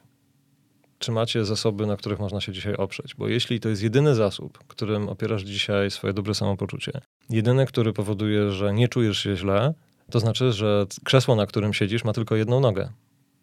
To znaczy, że jeśli stracisz ten zasób, to będziesz musieć budować, odbudowywać się, ale na totalnie nieznanych sobie warunkach. Skupianie się na wyłącznym jednym zasobie jest bardzo ryzykowne. Andrzej teraz głęboko patrzy mi w oczy. Więc ja może wrócę do bezpieczniejszych tematów dla mnie i powiem ci, że zawsze zastanawiało mnie a propos tego, co pytałeś, co jest na mecie, to jak fajnie skonstruowana jest ludzka psychika, która jest w stanie pociągnąć nasze ciało, zarządzić nim tak, żeby do tej mety dobiec, a mhm. dosłownie dwa metry za tą metą odcina wszystkie podzespoły w ten sposób, że gdyby ktoś dawał mi milion dolarów e, za to, żebym dobiegł do najbliższej latarni, to nie dałbym rady tego Aha. E, zrobić. To jest e, niesamowite, ale to już pewnie temat na kolejny odcinek. Ja bym chciał zakończyć zakończyć e, ten takim pytaniem, czy ty miałeś kiedyś w ogóle takiego pacjenta, który zapukał do twojego gabinetu i powiedział, panie doktorze, proszę mnie wyleczyć od nałogowego uprawiania sportu, czy nie. zaburzonej relacji ze sportem? Nie, nie, nie było takiej osoby, która by w ten sposób powiedziała, natomiast miałem do czynienia z osobami, które możliwe, że miały zaburzoną relację ze sportem, tak jak to, to ładnie nazywasz, natomiast przychodziły z depresją po kontuzji takiej kontuzji, która. ja myślę, że też wybrzmiewało to z jednym z Twoich wywiadów, gdzie osoby super aktywne, biegające w wiele długich biegów rocznie, nagle robiły stop, bo usłyszały komunikat: nie jeden, ale oba Achillesy za chwilę będą, jeszcze tydzień, dwa i już będzie po wszystkim. E, jeśli dostajesz taki komunikat, no to wiesz o tym, że to już nie jest na twoich warunkach. Nie? Zerwany Achilles, ja widziałem zabieg szycia yy, ścięgna Achillesa, zwanego więzadłem. Widziałem, jak to wygląda. To znowu wiem, bez że szczegółów. tak jest, bez szczegółów. Yy, jest to dosyć spektakularne i zadajesz sobie pytanie, jak to jest możliwe, że to potem będzie się go w ogóle goiło. No, także yy, to jest taka, taki rodzaj kontuzji, jak wiele innych kontuzji, które wystarczą, żeby wyłączyć cię z biegania na, czy z ćwiczeń na tydzień, dwa, trzy, cztery, a może na dwa miesiące, może na trzy miesiące, może na pół roku, może będzie to zupełnie inny rodzaj treningu, który będzie przed tobą, czyli na przykład rehabilitacja, która dopiero pozwoli ci wracać do jakichkolwiek mm, treningów, przy których się spocisz naprawdę. I teraz jest pytanie, co będzie dalej, co się będzie działo w twoim życiu w momencie, gdy, gdy to się wydarzy. Tutaj miałem przypadek taki, że pojawi, znaczy przypadki takie, że pojawiały się osoby, które po pogłębionym wywiadzie okazywało się, że właśnie bardzo mocno postawiły na, na jeden z zasobów. Tak jak cytowałeś jednego z biegaczy, e, mocno naruszając inne zasoby, takimi jakimi są relacje z innymi osobami w otoczeniu. Jeśli do tego dorzucimy inwestycje finansowe, na przykład podporządkowujesz biegom to, że nie bierzesz dodatkowych zleceń albo bierzesz urlop, bo się przygotowujesz do jakiegoś biegu, inwestujesz w sprzęt, w buty z karbonowymi wstawkami, żeby było jak najlepiej, najszybciej na świecie. Jeśli do tego przyjmiemy, że sport, który nie jest super amatorski, zaczyna być obciążeniem, jest stresem dla organizmu, czyli też przynosi różnego rodzaju konsekwencje, to właściwie poleci po wszystkich zasobach. Jeśli okaże się, że twój sport, twoja dziedzina, twoje bieganie jest twoim ostatnim, no to to jest też taki punkt, w którym warto pomyśleć, super, że to jeszcze mam, buduję resztę, bo jak to mi ucieknie, to ja będę miał poważne kłopoty. Stawiam tutaj kropkę. E, Myślę, że to jest bardzo ważna myśl, której już nie chciałbym rozmieniać na drobne. Czasem, gdy jestem na zawodach biegowych lub e, w środowisku biegowym, niektóre osoby mówią mi, że mają takie zabawne wrażenie, bo słuchają moich podcastów, a teraz rozmawiając na żywo, mają i obraz, i dźwięki, to jest dla nich interesujące. Ja dziś miałem trochę podobnie. Już wiem, co te osoby mają na myśli, bo ja z kolei bardzo lubię słuchać Twoich audycji i wszystkie osoby, które chciałyby mm, zgłębić tę tematykę, którą dzisiaj tak naprawdę tylko polizaliśmy trochę przez e, szybkę. Zapraszam jeszcze raz do podcastu Niemyte Dusze. Szalenie miło mi, że dzisiaj tutaj Andrzej ze mną byłeś. Trochę egoistycznie właśnie cię zaprosiłem, ale nie mam wątpliwości, że słuchacze nie żałują, a ja serdecznie dziękuję ci za te informacje, które nam przekazałeś i za udział w dzisiejszym To odcinku. była ogromna przyjemność też po mojej stronie. Mm, Wiem, że chciałbyś, żebyśmy teraz poszli na szybką przebieżkę. E, Myślę, że trzeba się po prostu na to umówić, może na skrze. Tam jest tak fajna ta nawierzchnia. Jutro 14 razy kilometr. Zapraszam serdecznie. Przyjdę, popatrzę. E, Wam również dziękuję, e, że byliście z nami, że zostaliście do końca. Biegajcie zdrowo, biegajcie świadomie i przede wszystkim nie siedźcie na tym krześle, które ma jedną nogę, a w wolnej chwili zostawcie ocenę, komentarz lub udostępnijcie ten podcast, jeśli wydał Wam się wartościowy. Dziękuję bardzo i do usłyszenia. Mój podcast włączył się do promocji programu Aktywny Dzisiaj dla Zdrowia w przyszłości WF z AWF. Mój dziadek, który był dla mnie ogromnym autorytetem, e, to jest autentyczna historia, powiedział mi kiedyś, że rozwój fizyczny musi iść w parze z psychicznym i że to są zdecydowanie naczynia połączone. Mój dziadek był naukowcem, więc też e, wiedział na pewno, co mówi. Jak ty na to patrzysz w kontekście dzieci i młodzieży? Jak sport oddziałuje na dobrostan psychiczny i w ogóle rozwój emocjonalny? To jest, to jest bardzo ciekawe, bo jak popatrzymy na dzisiejszych idoli sportowych, osoby, które osiągają największe wyniki w zawodowym sporcie, to są osoby, które prezentują nie tylko te kompetencje fizyczne, które warunki, z którymi się w cudzysłowie urodzili, które rozwijali w dobrą stronę, ale też właśnie tą bardzo mocną, stabilną e, część psychiczną. Najpiękniejszą historią jest historia Michaela Jordana, który po prostu pokazywał, że niezależnie od tego, co się działo, on potrafił w każdej chwili wrócić do e, tego korowego działania i na niego to nie wpływało. Jeśli popatrzymy na to od końca, to możemy sobie wyobrazić, że niezależnie od tego, jakie masz cele zawodowe, czy sportowe, czy amatorskie, które chcesz rozwijać, jeśli będziesz to robić w sposób harmonijny, dbając właśnie o tą część emocjonalną, a z drugiej strony rozwijając swoje predyspozycje, budując w nich talent, ale to nic, nie jest, nic tutaj nie jest gwarantowane z założenia, jesteś w stanie się rozwijać w tą stronę, to nawet jeśli nie osiągniesz największych wyników w skali obiektywnej, to w twojej subiektywnej możesz czuć się z tym świetnie. Rozwój fizyczny dzieci jest czymś takim, co zdecydowanie przekłada się korzystnie dla zdrowia, nie tylko fizycznego, ale i emocjonalnego. Jeśli do tego dodamy dużą troskę o samopoczucie dorastających dzieciaków, teraz niedawno bardzo ważne badanie się pojawiło w młodych głowach we współpracy z Unawezą, z fundacją. stwierdzono, że ponad 40% nauczycieli przez dzieci postrzeganych jest jako osoby nieżyczliwe dla ich przyszłości. Jeśli my jesteśmy w stanie to zmienić, będziemy w stanie to zmienić, to będziemy w stanie zbudować naprawdę fantastycznych ludzi, którzy będą czuli się dobrze ze sobą, nie będą musieli cisnąć za wszelką cenę, żeby tylko sobie coś udowodnić, bo będą czuli, że to, co robią, jest dla nich karmiące i wystarczająco dobre. W środowisku sportowym nawet e, panuje taka e, zabawna opinia, że najlepszymi w ogóle pracownikami i ludźmi o takich e, szerokich kompetencjach są byli, uwaga, wieloboiści, dziesięcioboiści, wow. że zdobywają po drodze tyle kompetencji, że pozwala im to potem bardzo skutecznie na przykład odnajdować się w życiu zawodowym, ale nie muszą sobie nic udowadniać więcej pewnie, nie? Jakby już mają swoje, swoje tak, systematyczność, lo, mhm. logistyka, tak, tak. E, nastawienie na cel, to wszystko jakby już defaultowo jest. No i sztuka radzenia sobie z porażkami.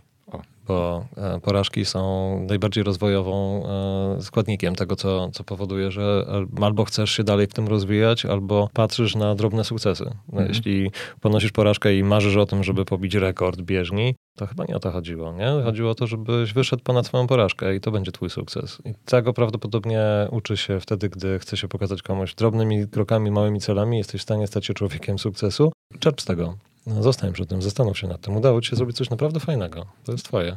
Ja się oczywiście nie mam za człowieka sukcesu, natomiast e, w pełni się pod tym podpisuję, bo wydaje mi się, że radzenie sobie z porażkami jest tą kompetencją, którą ja z amatorskiego sportu, jako że grałem przez długie, długie lata, w, e, trenowałem sport zespołowy i w zasadzie weryfikację umiejętności mieliśmy co tydzień. Grałem w takiej drużynie też e, i lepszych, i też takich mocno przeciętnych, że często przegrywaliśmy i faktycznie zauważam taką korelację, że nawet teraz jak przestawiłem się na bieganie, ale też e, w ogóle w e, życiu codziennym, e, dużo łatwiej mi jest zaakceptować jakieś niepowodzenia i rzeczy, na które po prostu nie mam wpływu, bo wiem, że zaraz będzie kolejna szansa, żeby się odkuć. Czyli jest to sztuka powrotów. No, można to tak nazwać. Ty to nazwałeś profesjonalnie. Dzięki serdecznie. Dziękuję.